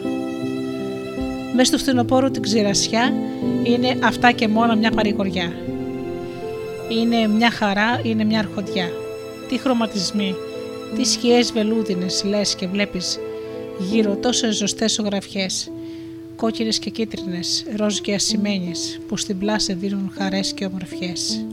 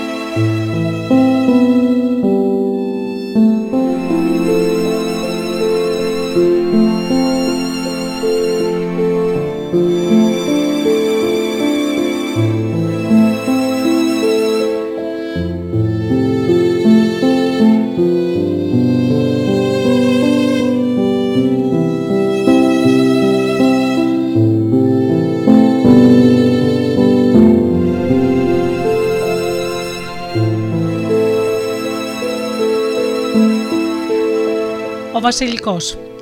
Το επίσημο όνομα του φυτού είναι όκιμον των Βασιλικών. Για την πρώτη από τις ονομασίες του λένε πως την οφείλει στην γρήγορη ανάπτυξή του. Όκη σημαίνει γρήγορος. Άλλοι όμως αντιτάσσουν πως αν αυτός ήταν ο λόγος τότε θα έπρεπε να γράφεται όκιμον. Όσο για τη δεύτερη ονομασία Βασιλικός, οι Ιταλοί λένε πως προέρχεται από το Μπάτσια Νίκολα και άλλοι λένε άλλα. Μια χριστιανική παράδοση λέει πως το λουλούδι αυτό είναι το λουλούδι του Χριστού, του βασιλιά των βασιλιάδων και πως φύτρωσε πάνω στο σταυρό του στο Κολοκοθά. Ο σταυρός αυτός μετά τη σταύρωση του Χριστού πετάχτηκε κοντά και σκεπάστηκε από σκουπίδια και χώματα. Η Αγία Ελένη πήγε στους τόπους, τους Άγιους τόπους, ανέβηκε πάνω στο Κολοκοθά και έβαλε τους υποτακτικούς της να ψάξουν να τον βρουν. Άδικα όμως, όσο και αν έψαξαν, ο σταυρός πουθενά δεν βρέθηκε. Η Αγία Ελένη απογοητεύτηκε. Πήγε και κάθισε πάνω σε μια πέτρα και δεν ήξερε τι να κάνει. Κάποια στιγμή αισθάνθηκε εκεί κοντά της μια δυνατή και ωραία μυρωδιά. Γυρίζει και βλέπει ένα μικρό πράσινο φουντωτό φυτό με μικρούλικα άσπρα λουλουδάκια. Τόσο της άρεσε η μυρωδιά του που ζήτησε να της το βγάλουν με τις ρίζες για να το φυτέψει στον κήπο του παλατιού. Καθώς όμως οι σκαφτιάδες έσκαβαν, βρήκαν πως το λουλούδι ήταν φυτρωμένο πάνω σε ένα μακρύ ξύλο. Ήταν ο τίμιος σταυρός. Λένε πως μαζί με τον Τίμιο Σταυρό οι σκαφτιάδες βρήκαν και άλλους δύο σταυρούς, αυτούς που πάντως σταυρώθηκαν οι δύο ληστές. Πώς να ξεχώριζε ότι η Αγία Ελένη ποιο από τους τρεις ήταν ο Σταυρός του Χριστού; Την τύχη, τη στιγμή εκείνη έτυχε να περνά από εκεί μια κηδεία. Ένα παλικάρι είχε πεθάνει και τον πήγαιναν στο νεκροταφείο. Σταματά την νεκρική κομπή η Αγία, πομπή η Αγία Ελένη και λέει: Θα κουμπίσω πάνω στο νεκρό παλικάρι έναν έναν τους τρεις σταυρούς. Όποιος από τους τρεις είναι ο σταυρό του Χριστού θα κάνει τον νεκρό να αναστηθεί. Ακουμπά τον έναν τίποτα. Ακουμπά το δεύτερο το ίδιο. Ακουμπά και εκείνο που πάνω του είχε βετρώσει ο Βασιλικός και αμέσως το νεκρό παλικάρι άνοιξε τα μάτια του και αναστήθηκε. Αυτός ήταν ο τιμίος Σταυρός. Από τότε το φυτό ονομάστηκε Βασιλικός, λουλούδι του Βασιλιά των Βασιλιάδων. Κάθε χρόνο στις 14 Σεπτεμβρίου, στην ύψωση του Σταυρού, στολίζουν τους σταυρούς στι εκκλησιές με κλονιά βασιλικού και οι παπάδες θερατίζουν τους πιστούς με αγίεσμα, βουτώντας μέσω το ένα ματσάκι βασιλικό.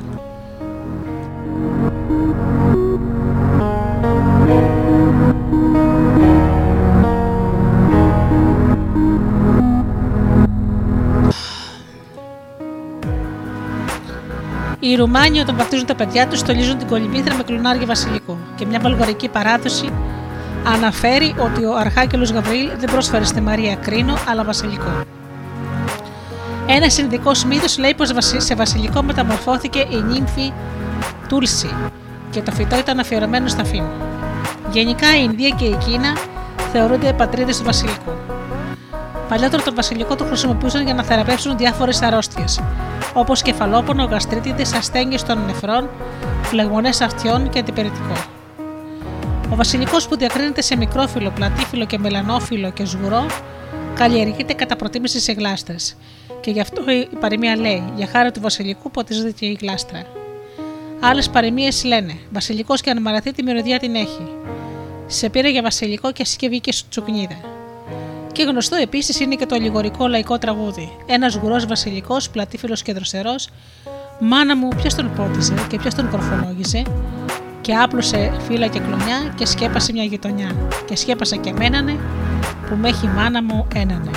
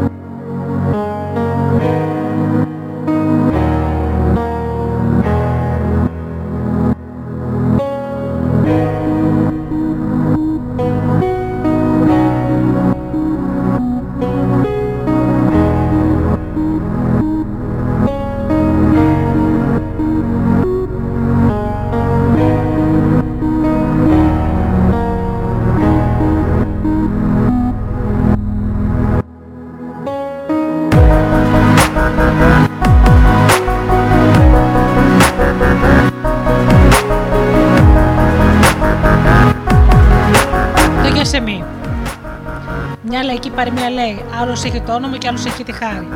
Αυτό ισχύει και για τα λουλούδια. Πολλά από αυτά διαφημίζονται και το όνομά τους ακούγεται παντού. Άλλα μένουν για πάντα άσημα και κανείς δεν κάνει λόγο για αυτά. Μόνο λίγοι ανακαλύπτουν την αξία τους και τα προσέχουν όσο τους αξίζει. Έτσι και το Γιασεμί μένει στο περιθώριο σε κάποια γωνιά του κήπου. Δεν έχει διάθεση να φωνάξει. Ξέρει πως είναι ένα λουλούδι από τα πιο όμορφα και τα πιο ευωδιαστά, μα δεν το διαλέγει του φτάνει που το ίδιο ξέρει καλά την αξία του. Σκαρφαλώνει πάνω σε τείχο και σε φράχτες, μήπως και αντικρίσει έστω και από μακριά, έστω και για λίγο τη μακρινή του πατρίδα την από Ανατολή. Και σαν να τη βλέπει, ακουμπάει και πάνω και αναθυμάται περασμένα μεγαλεία. Και το άρωμά του δεν είναι παρά ένας βαθύς αναστεναγμός.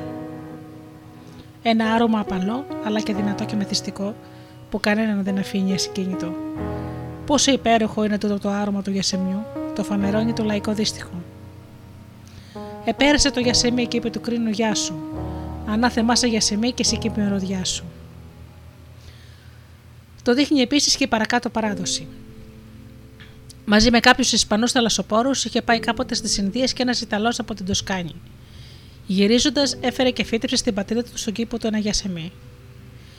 Έδεσε όμως αυστηρή διαταγή στον κυπουρό του να μην βγει έξω από, το λουλούδι, από τον κήπο του ούτε λουλούδι ούτε βλαστός από το εξωτικό αυτό λουλούδι.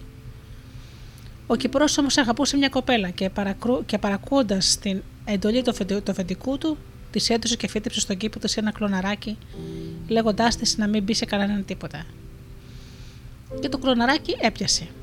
Ο καιρός όμως περνούσε και οι δύο νέοι δεν μπορούσαν να παντρευτούν γιατί ήταν πολύ φτωχοί. Κάποια μέρα όμως πέρασαν έξω από τον κήπο της κοπέλας δύο πλούσιοι Γάλλοι. Μόλις αισθάνθηκαν την ωραία ευωτιά, ζήτησαν από την κοπέλα να τους δώσει από ένα κλωναράκι από αυτό το φυτό να το φυτέψουν στον κήπο τους. Η κοπέλα αρνιόταν και τότε μόνο, σαν δέχτηκε, και τότε μόνο δέχτηκε σαν της πρόσφεραν πολλά χρήματα, έναν ολόκληρο θησαυρό. Έτσι έγιναν δύο καλά και οι νέοι έγιναν πλούσιοι και παντρεύτηκαν και το Κιασεμί διαδόθηκε πρώτα στη Νότια Γαλλία και ύστερα σε όλη την Ευρώπη. Από τότε τα κορίτσια της Τοσκάνη στην ημέρα του γάμου τους στολίζονται με γιασεμιά γιατί πιστεύουν πως τα λουλούδια αυτά θα φέρουν ευτυχία στη ζωή τους. Το γιασεμί συμβολίζει την αγνότητα. Το όνομά του παράγεται από τις αραβικές λέξεις γιά, απελπισία και μην, ψέμα. Υπάρχουν περίπου 200 είδη του. Σε πολλά μέρη το λένε φούλι, τσαμίνι και μπουγαρίνι. Παλιότερα πίστευαν ότι είχε και θεραπευτικές ιδιότητες. Σήμερα από τα άρθρα του βγαίνουν θαυμάσια εσάνς και από το βλαστό του κάνουν πίπες πολυτελεία. Αλλά όπως είπαμε, ακριβώς γιατί του έλειψε η διαφήμιση, το Γιασεμί δεν τραγουδήθηκε όσο το άξιζε. Λίγους στίχους του αφιέρωσαν συμπτωματικά και αυτούς η, κον, η κόμισα Ντενοάιγε, ο Παλαμάς, ο Καβάφης, ο Αχηλέα Παράσχος, όπως το από την πόλη Γιασεμί και Ρόδο από την Αθήνα περισσότερο τραγουδήθηκε από τους ποιητές των ανατολικών χωρών. Αλλά ας δώσουμε και αυτό το μικρό μας δείγμα του θαυμασμού για το ωραίο λουλούδι. Για σεμάκι μυρωδάτο, προσωπάκι εσύ γλυκό. Σαν την άσε εκεί που στέκει σιωπηλό στο χαστικό. Μεν είσαι άνοιξες τραγούδι και που δεν βρέθηκε κανείς να το πει, τα πριλομάει. Και για να μην ξεχαστείς, σε έκανε λευκό λουλούδι η ξανθή καλοκαιριά και το ευχαριστώ σου χύνεις με την τόσο σε βουδιά. Για σεμάκι μυρωδάτο, διαμαντάκι φωτεινό, θα σε αστέρι σκαλωμένο σε κλονί από τον ουρανό. Κροκός.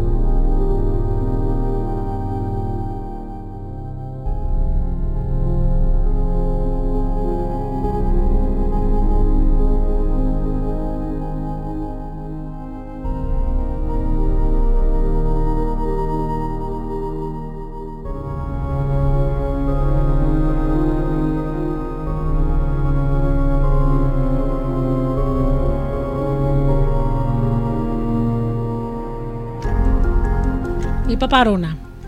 Σε κανένα άλλο από τα λουλούδια του κήπου και του λιβαδιού δεν θα βρει κανένας τόσο έντονο και τόσο ζωηρό κόκκινο χρώμα όπως την πεπαρούνα.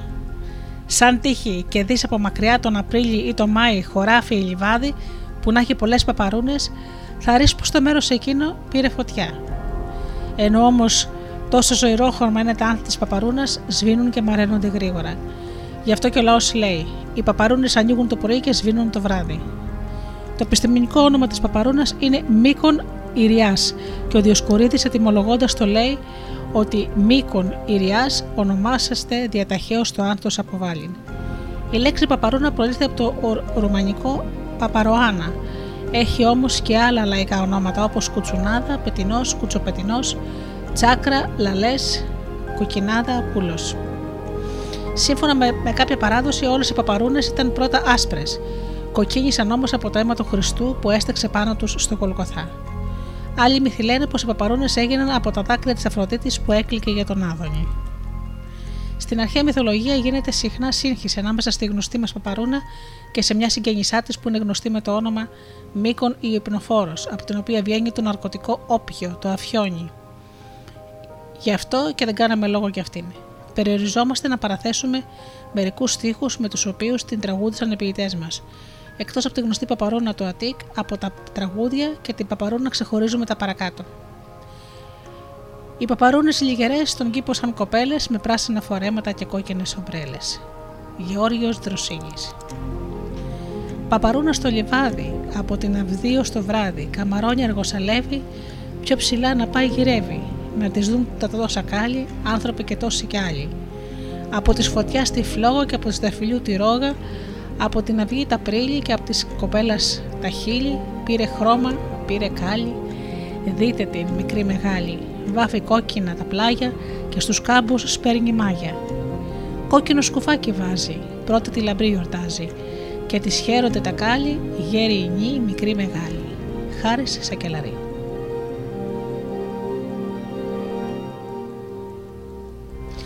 Σαν το έγραψε η μοίρα από τα χρόνια τα παλιά, κόκκινη φορή πορφύρα δοξασμένου βασιλιά. Και στους κάπους βασιλεύεις ζεις ελεύθερη ζωή και περήφανης σαλεύει του ζεφύρου την πνοή. Στη θωριά σου λαπυρίζει, φέγει ο ήλιος πιο πολύ, μέλισσα σε τη γυρίζει, πεταλούδα σε φιλί. Και τα χόρτα που φυτρώνουν γύρω-γύρω σου απλωτά, πράσινο χαλί σου στρώνουν να ποτίσεις καμαρωτά. Ιωάννης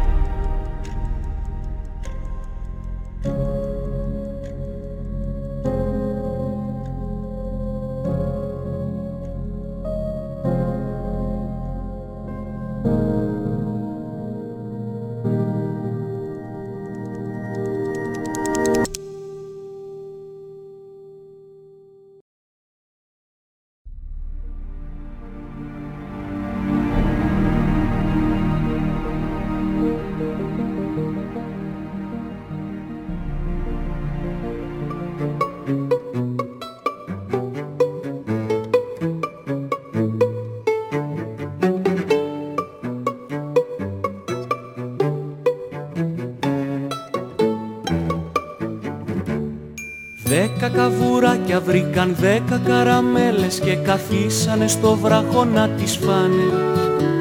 Μα ήρθαν τα χταπόδια, τα τραβήξαν απ' τα πόδια και τους πήραν τα γλυκά και στο φινάλε. Έμειναν μονάχα να κοιτάν το κύμα, αχ τα καβουράκια είναι κρίμα. Έμειναν μονάχα να κοιτάν το κύμα, αχ τα καβουράκια είναι κρίμα. Τριαλαριλαριλαριλαλό Τριαλαριλαλέ Τριαλαριλαριλαριλαλό Τριαλαριλαριλαλό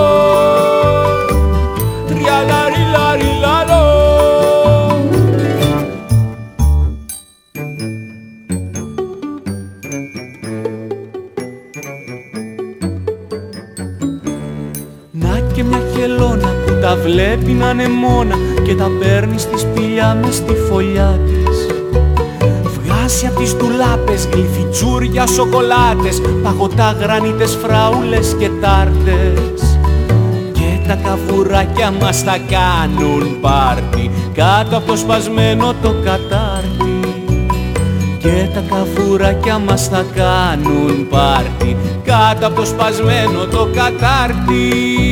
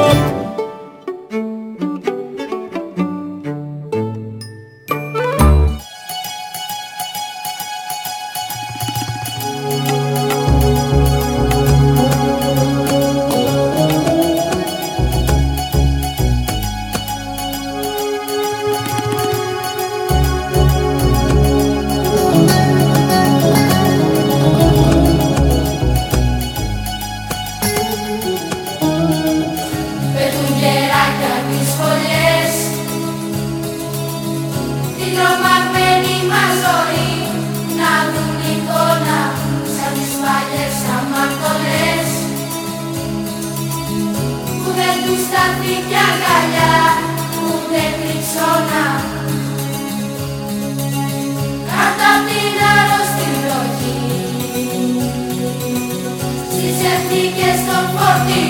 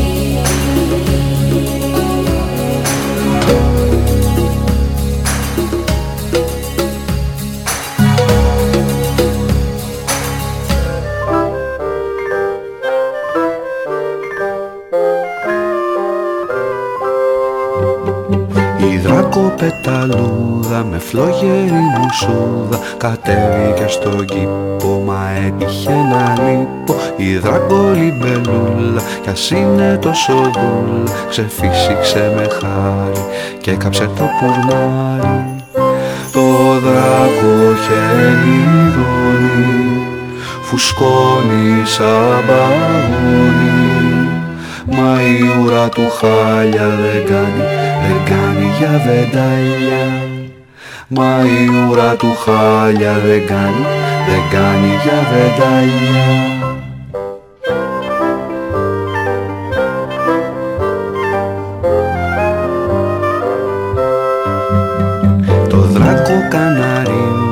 καναρίνι, κονσέρτα ολοδίνει Ξέχασε να πετάει και μόνο και λαϊδάει Το δράκο ψαροπούλι βγήκε από το κουκούλι Πετάει και περπατάει μα πια δεν κολυμπάει.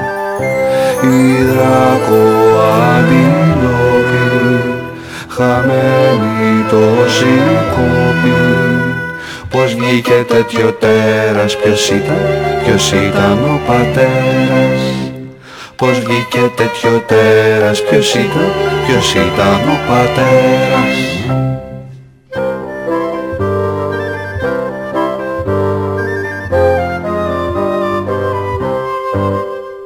Η δράκο σαλαμάντρα σκαρφάλωσε στη μάντρα Ξεγέλασε το σκύλο και έφαγε το μήλο. Η δράκο που κουβάγια παρέθηκε τα μάγια Και κάνει στα σχολεία δράκο ζωολογία Το δράκο περιστέρι σαν να ήταν πέφτα αστέρι αν πέσει στην αυλή σου ό,τι, ό,τι ποθείς ευχή σου. Αν πέσεις στην αυλή σου ό,τι, ό,τι ποθείς ευχή σου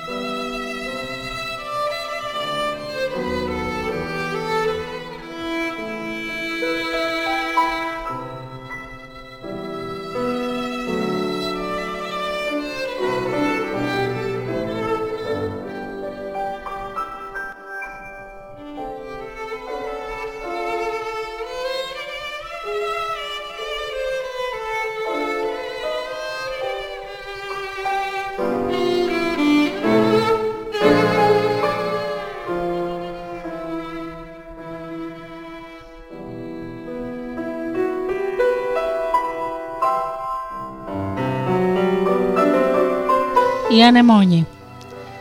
Ό,τι είναι η πεπαρούνα για τον Απρίλιο και τον Μάη είναι η ανεμόνη για το χειμώνα και τις αρχές της Άνοιξης. Και τα δύο ξεδιπλώνουν τα όμορφα πεταλά τους και χαρίζουν στα ερημικά τοπία μια θαυμάσια ομορφιά.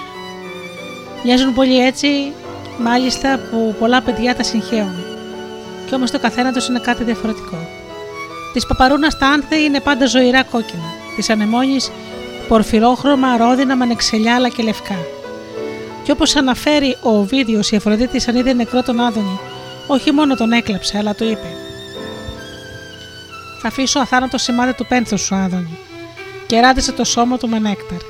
Και σε λίγη ώρα από τους σταγόνες του αίματος που πέσανε στη γη, φύτωσαν λουλούδια, οι ανεμόνες που ζουν και αυτές λίγο, όπως λέει ο ωραίος άτυχος νέος. Ο Βίον λέει: Έμα ρόδων τίκτη, τα δε δάκρυα ανεμόνων εννοώντας πως γεννήθηκε από τα δάκρυα για τον Άδωνη. Ο Θεόφραστο λέει πως το λουλούδι ονομάζεται νεμόνι διότι τα πέταλά του ανοίγουν και σκορπίζονται στον άνεμο. Οι γιατροί της αρχαιότητας τη χρησιμοποιούσαν για φάρμακο. Στο μεσαίο πίστευαν πως έχει ιδιότητες μαγικές. Ο Σέξπιρ στο όνειρο καλοκαιρινής νύχτας βάζει τον Πουκ να ρίχνει στα μάτια της κοιμισμένη στη Τιάνα χυμό ανεμόνης για να βλέπει αν ξυπνήσει όλα τα πράγματα ωραία. Γενικά η ανεμόνια με την πρόσκαιρη μορφιά της συμβολίζει τη λιγόζωη νιώτικη ομορφιά και τα γυναικεία δάκρυα που γρήγορα στεγνώνουν. Δεν έχουν λείψει και τα τραγούδια για τη χάρη και την ομορφιά της. Από, το, από τα λουλούδια όπου ανθίζουν μέσα στο χειμώνα, μέσα στο βοριά και κάπου κάπου θα θυμίζουν την ανθισμένη καλοκαιριά. Όλα μ' αρέσουν να τα μαζεύω. Όλα μ' αρέσουν μα πιο πολύ. Την ανεμόνια εγώ λατρεύω την ανεμόνη την τρομπαλή. Βαθιά στον κάμπο χλωμή προβάλλει, με μοναχημονιάτικη φορεσιά, με χειμωνιάτικα μύρια κάλλη, χρυσολουσμένη μες στην δροσιά, έχει τα φύλλα της μετρημένα και όταν ο άνεμος θα κινεί, με τα φτερά της τα παγωμένα, γέρνει στον άνεμο τροπαλή. Ιωάννης Πολέμης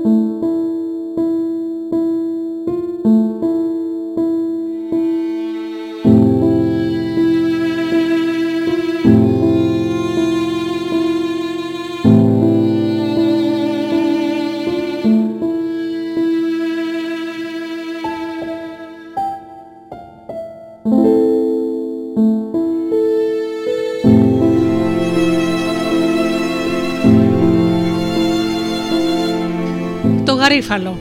Οι αρχαίοι το έλεγαν δίανθο ή διόσανθο, δηλαδή το άνθος του του Δία.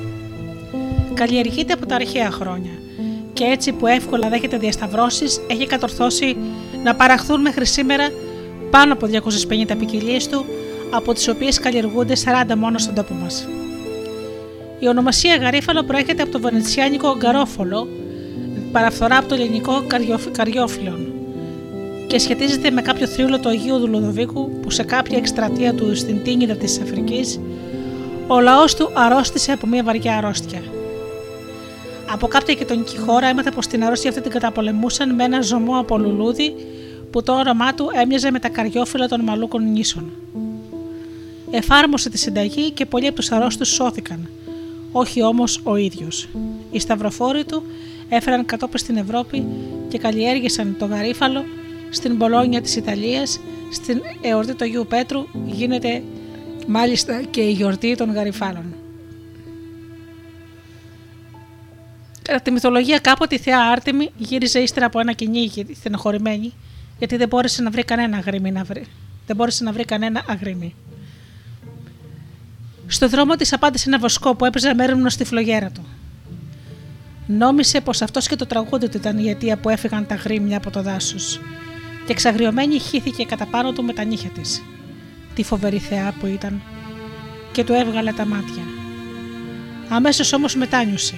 Μια αστραπή έσκησε τον ουρανό και ο βοσκός ξαναβρήκε το φως του. Μα από το αίμα που έσταξε στη γη φύτρωσαν ευωδιαστά λουλούδια, τα γαρίφαλα. Ο Κωστής Παλαμάς γράφει για τα γαρίφαλα. Και γύρω στο λαιμό της μελαμψής χώρας, σαν κύκλοι κοραλένι, τα γαρούφαλα είναι. Γαρούφαλα των κήπων και των παραθύρων, γαρούφαλα σαν στρέμματα και σαν αστέρια, δώρα κάθε χεριού, καμάλια κάθε στήθους. Γαρούφαλα μεστά, γαρούφαλα άπλερα, άνθια, που δεν λιγώνεται καθώς τα ρόδα, και όπως τα γιούλια δεν δροσολογάτε και την σάρκα και την ψυχή και κρύβεται στην ευωδιά σας κάτω από τις λιμνοθάλασσες τα το χνότο.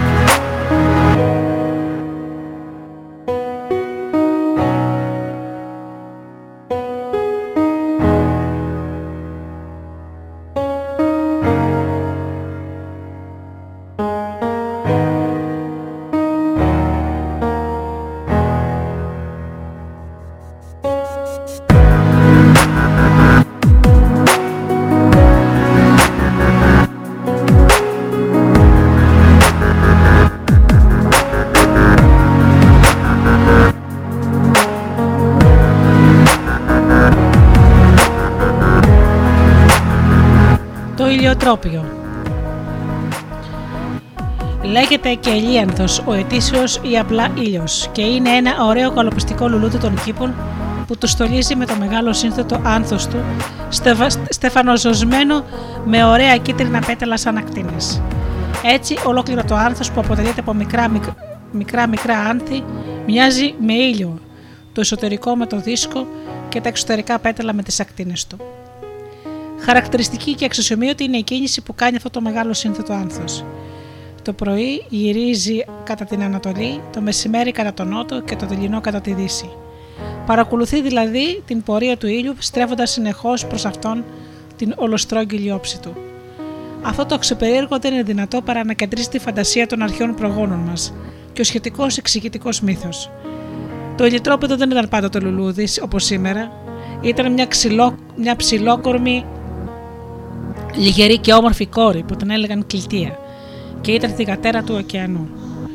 Τόσο ήταν ωραία ώστε τη συμπάθησε ο φωτοδότης Θεός, ήλιος, και τη ζήτησε να παντρευτούν. Το ίδιο αγάπησε τον ήλιο και η Κλητία, και από ώρα σε ώρα γινόταν γάμετος. Η Αφροδίτη όμως, επειδή είχε θυμώσει με τον ήλιο, τον έκανε να λησμονήσει την κλητία και να θέλησει για γυναίκα του τη Λευκοθόη. Η κλητία, πικραμένη και απογοητευμένη, δεν μπορούσε με τίποτα να παρεγωθεί. Έμεινε έξω στα λιβάδια και στα χωράφια, νηστική και μισόγυμνη και αχτανιστή. Εννιά μέρες μήτε έφεγε μήτε ήπια τίποτα, λέει ο Βίδιος. Μόνο με την δροσιά της νύχτας και τα δάκρυά της πάσει για να ξεγελάσει την πείνα και τη δίψα της και σε όλο το διάστημα δεν σάλωψε από το χώμα, μα παρακολουθούσε με τα μάτια τον ολόραμπρο Θεό κατά τη διαδρομή του στον ουρανό. Και έμεινε εκεί για πάντα. Το σώμα της κόλλησε στο χώμα. Τα μέλη της τα σκέπασε θανάσιμη οχρότητα και μεταμορφώθηκαν σε άχρωμο μίσκο. Το κεφάλι της έγινε λαμπερό λουλούδι, που αν και οι ρίζες του κρατούν δεμένο στη γη, αυτό γυρίζει κατά τον ήλιο, που τον λατρεύει ακόμα έστω και έτσι όπως είναι μεταμορφωμένο.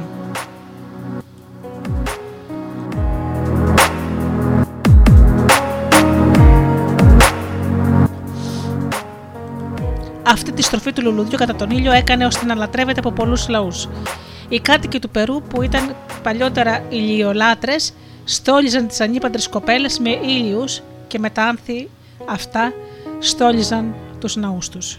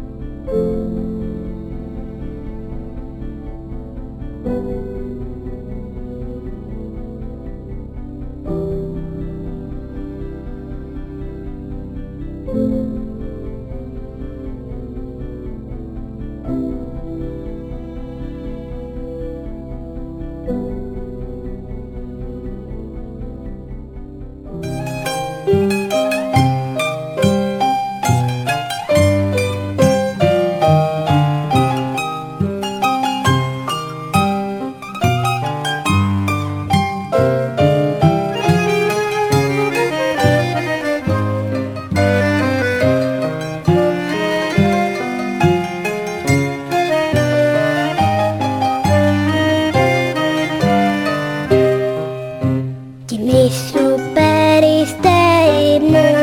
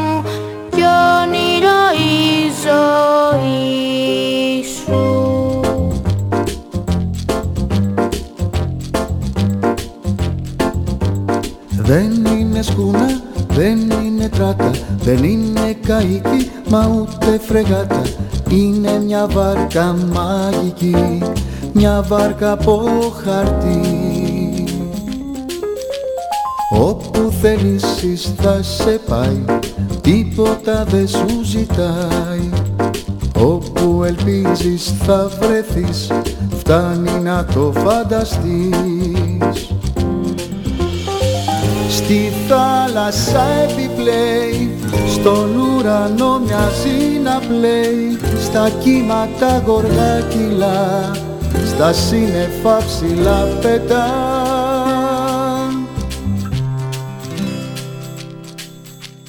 Ντορε μη φασολασί, έλα τώρα και εσύ. Ντορε μη φασολασί, μην αργήσου ούτε στιγμή.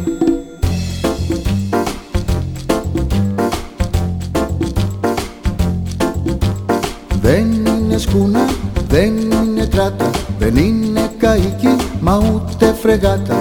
Είναι μια βάρκα μαγική, μια βάρκα από χαρτί.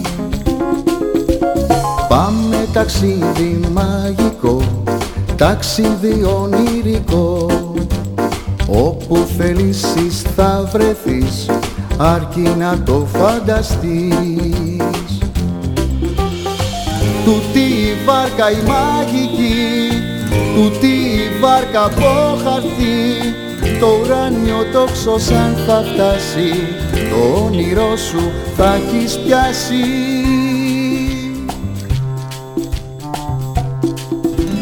Ντορε μη φασολασί έλα τώρα κι εσύ.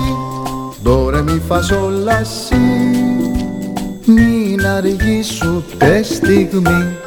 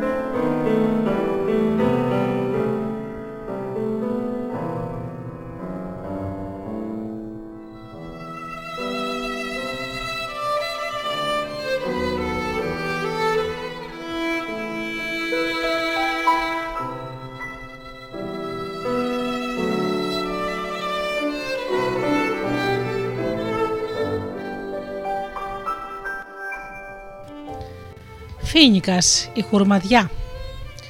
Το εξωτικό του το φυτό με τη λιγερή κορμοστιασιά και την ωραία κόμη έγινε το σύμβολο του τροπικού τοπίου. Αφήστε που ο καρπός του δεν λείπει από το σακούλι κανενός φελάχου. Γι' αυτό και πάντα το στόμα τους πρόχειρες έχουν άρευε τις παροιμίες με τον χουρμά. Αν θέλεις να γευτείς καλύτερα τη λίκα του μα, δώσ' τον σε ένα φτωχό.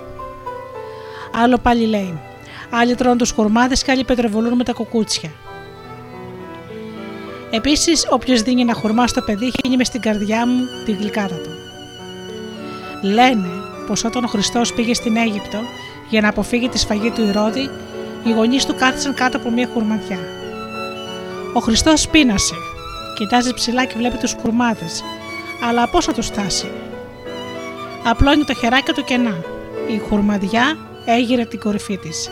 Λίγησε και ο Χριστός, έπιασε όσους χουρμάδες ήθελε. Άλλη παράδοση λέει πως αργότερα, όταν στην αρχαία Παλαιστίνη τον κυνηγούσαν να τον πιάσουν να τον σταυρώσουν, ο Χριστός κρύφτηκε ανάμεσα σε κάτι χουρμαδιές. Δεν τον είδαν, αλλά τον πάτησαν. Πόνεσε και έβγαλε, και έβγαλε ένα αδύναμο πνιχτό όχ. Γι' αυτό και τα κοκούτσια από τους χουρμάδες έχουν πάνω τους ένα σκαλισμένο ένα, σκαλισμένο, ένα όμικρον.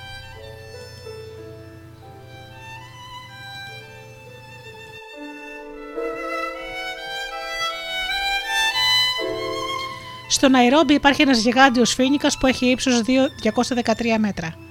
Οι Ιθαγενεί τον λένε φίνικα του Θεού. Πιστεύουν πως έχει βλαστήσει από σπόρο που έπεσε από τον ουρανό και δεν τον πλησιάζουν για να μην κατακερευνοθούν. Παρά μόνο τη νύχτα και όταν είναι πανσέλινος, κάνοντας ολόγερά του μια γιορτή γεμάτη δέος και ευλάβεια.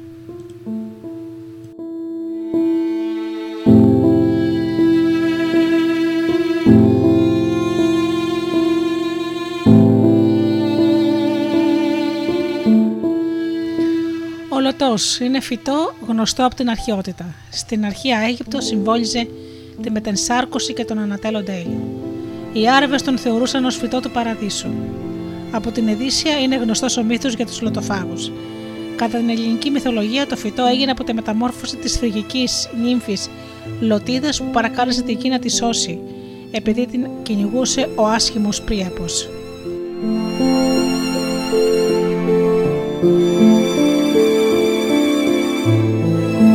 Κοράλι.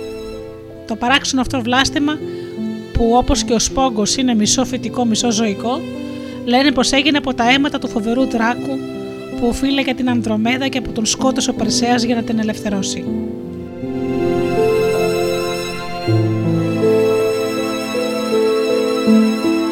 Ο Κισός Το αναρριχητικό και τούτο παρασιτικό φυτό φαίνεται πως έχει έρθει από την Ασία. Κατά τη μυθολογία το έφερε στην Ελλάδα ο Διόνυσος.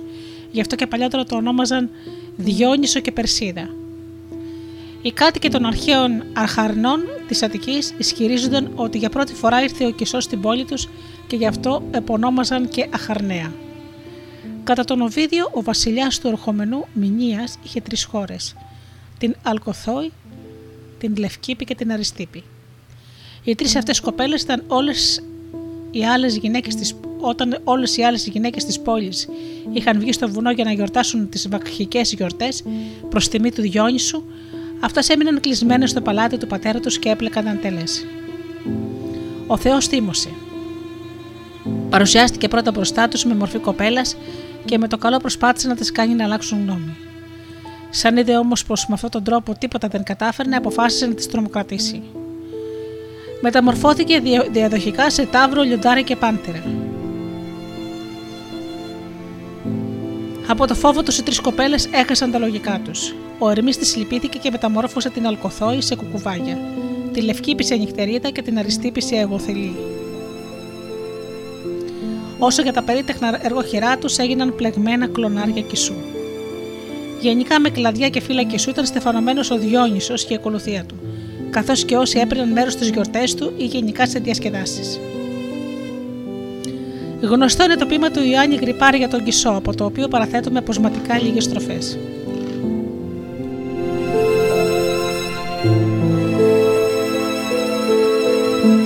Ο μαύρος και άχαρος κισός στον πόνο που τριγώ και λέω μες στα στήθια μου ριζώνει. Και λέω είμαι το χάλασμα, το ραγισμένο εγώ. που ο μαύρος και άχαρος κισός το περιζώνει. Και φτάνουν στα φυλώματα του πένθυμου κισού κοπαδιαστοί οι σπουργίτες να κουρνιάσουν και από τη μέθη της ζωής και του ήλιου του χρυσού μέσα στην αντρική μισθή αγκαλιά να ξαποστάσουν.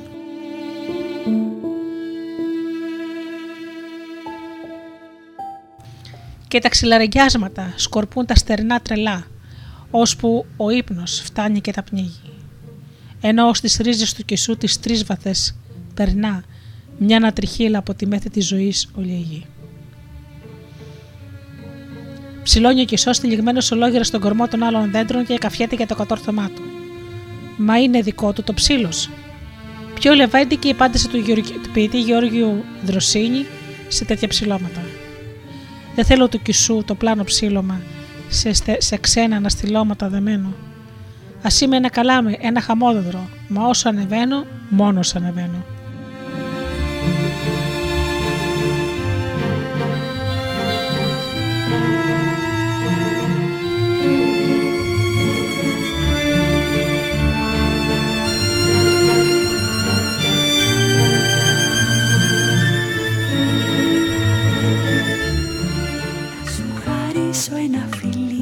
Θα σου πω μια καλημέρα. Αγαπημένε μου πατέρα Θα με κρατήσεις αγκαλιά. Τα μαλλιά μου θα χαϊδέψεις. Κι ό,τι σου πω θα το πιστέψεις. Θα μου ετοιμάσεις πρωινό Και θα βιάσεις το ψυγείο.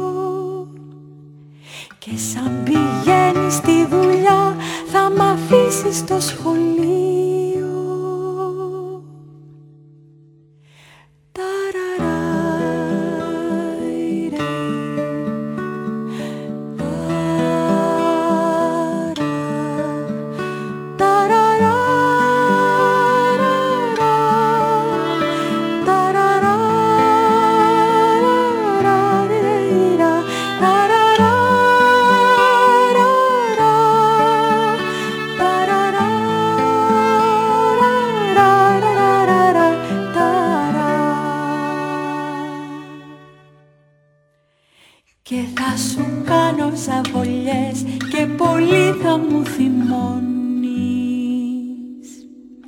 αμέσως θα το μετανιώνεις. Θα μου αγοράζεις τα κρυφά παγωτά και καραμέλες και αρκουδάκια με κορδέλες. Και θα αγκαλιάζεις τη μαμά και λιγάκι θα ζηλεύω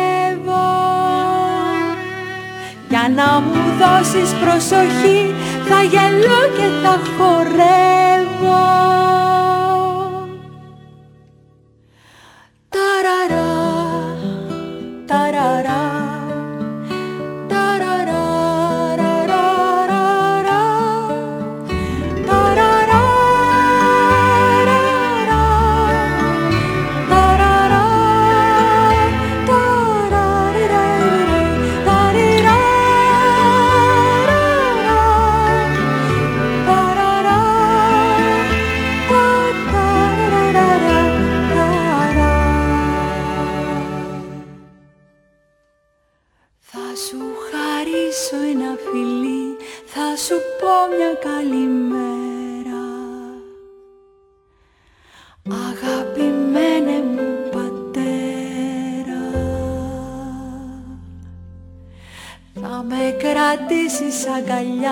τα μαλλιά μου θα χαϊδέψεις. Κι ό,τι σου πω θα το πιστεύεις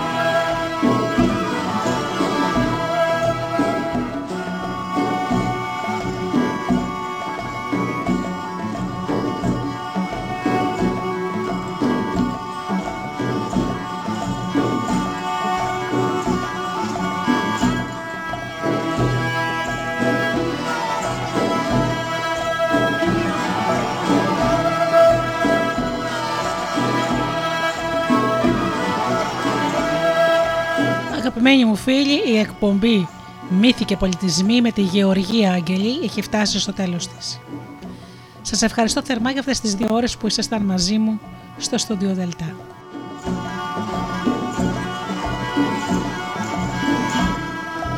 Ανανεώνω το ραντεβού μας για το επόμενο Σάββατο στις 10 το πρωί. Έως τότε αγαπημένοι μου φίλοι σας εύχομαι να είστε καλά, να περνάτε καλά και αγαπήστε τον άνθρωπο που βλέπετε κάθε μέρα στο καθρέφτη. Καλό σας απόγευμα.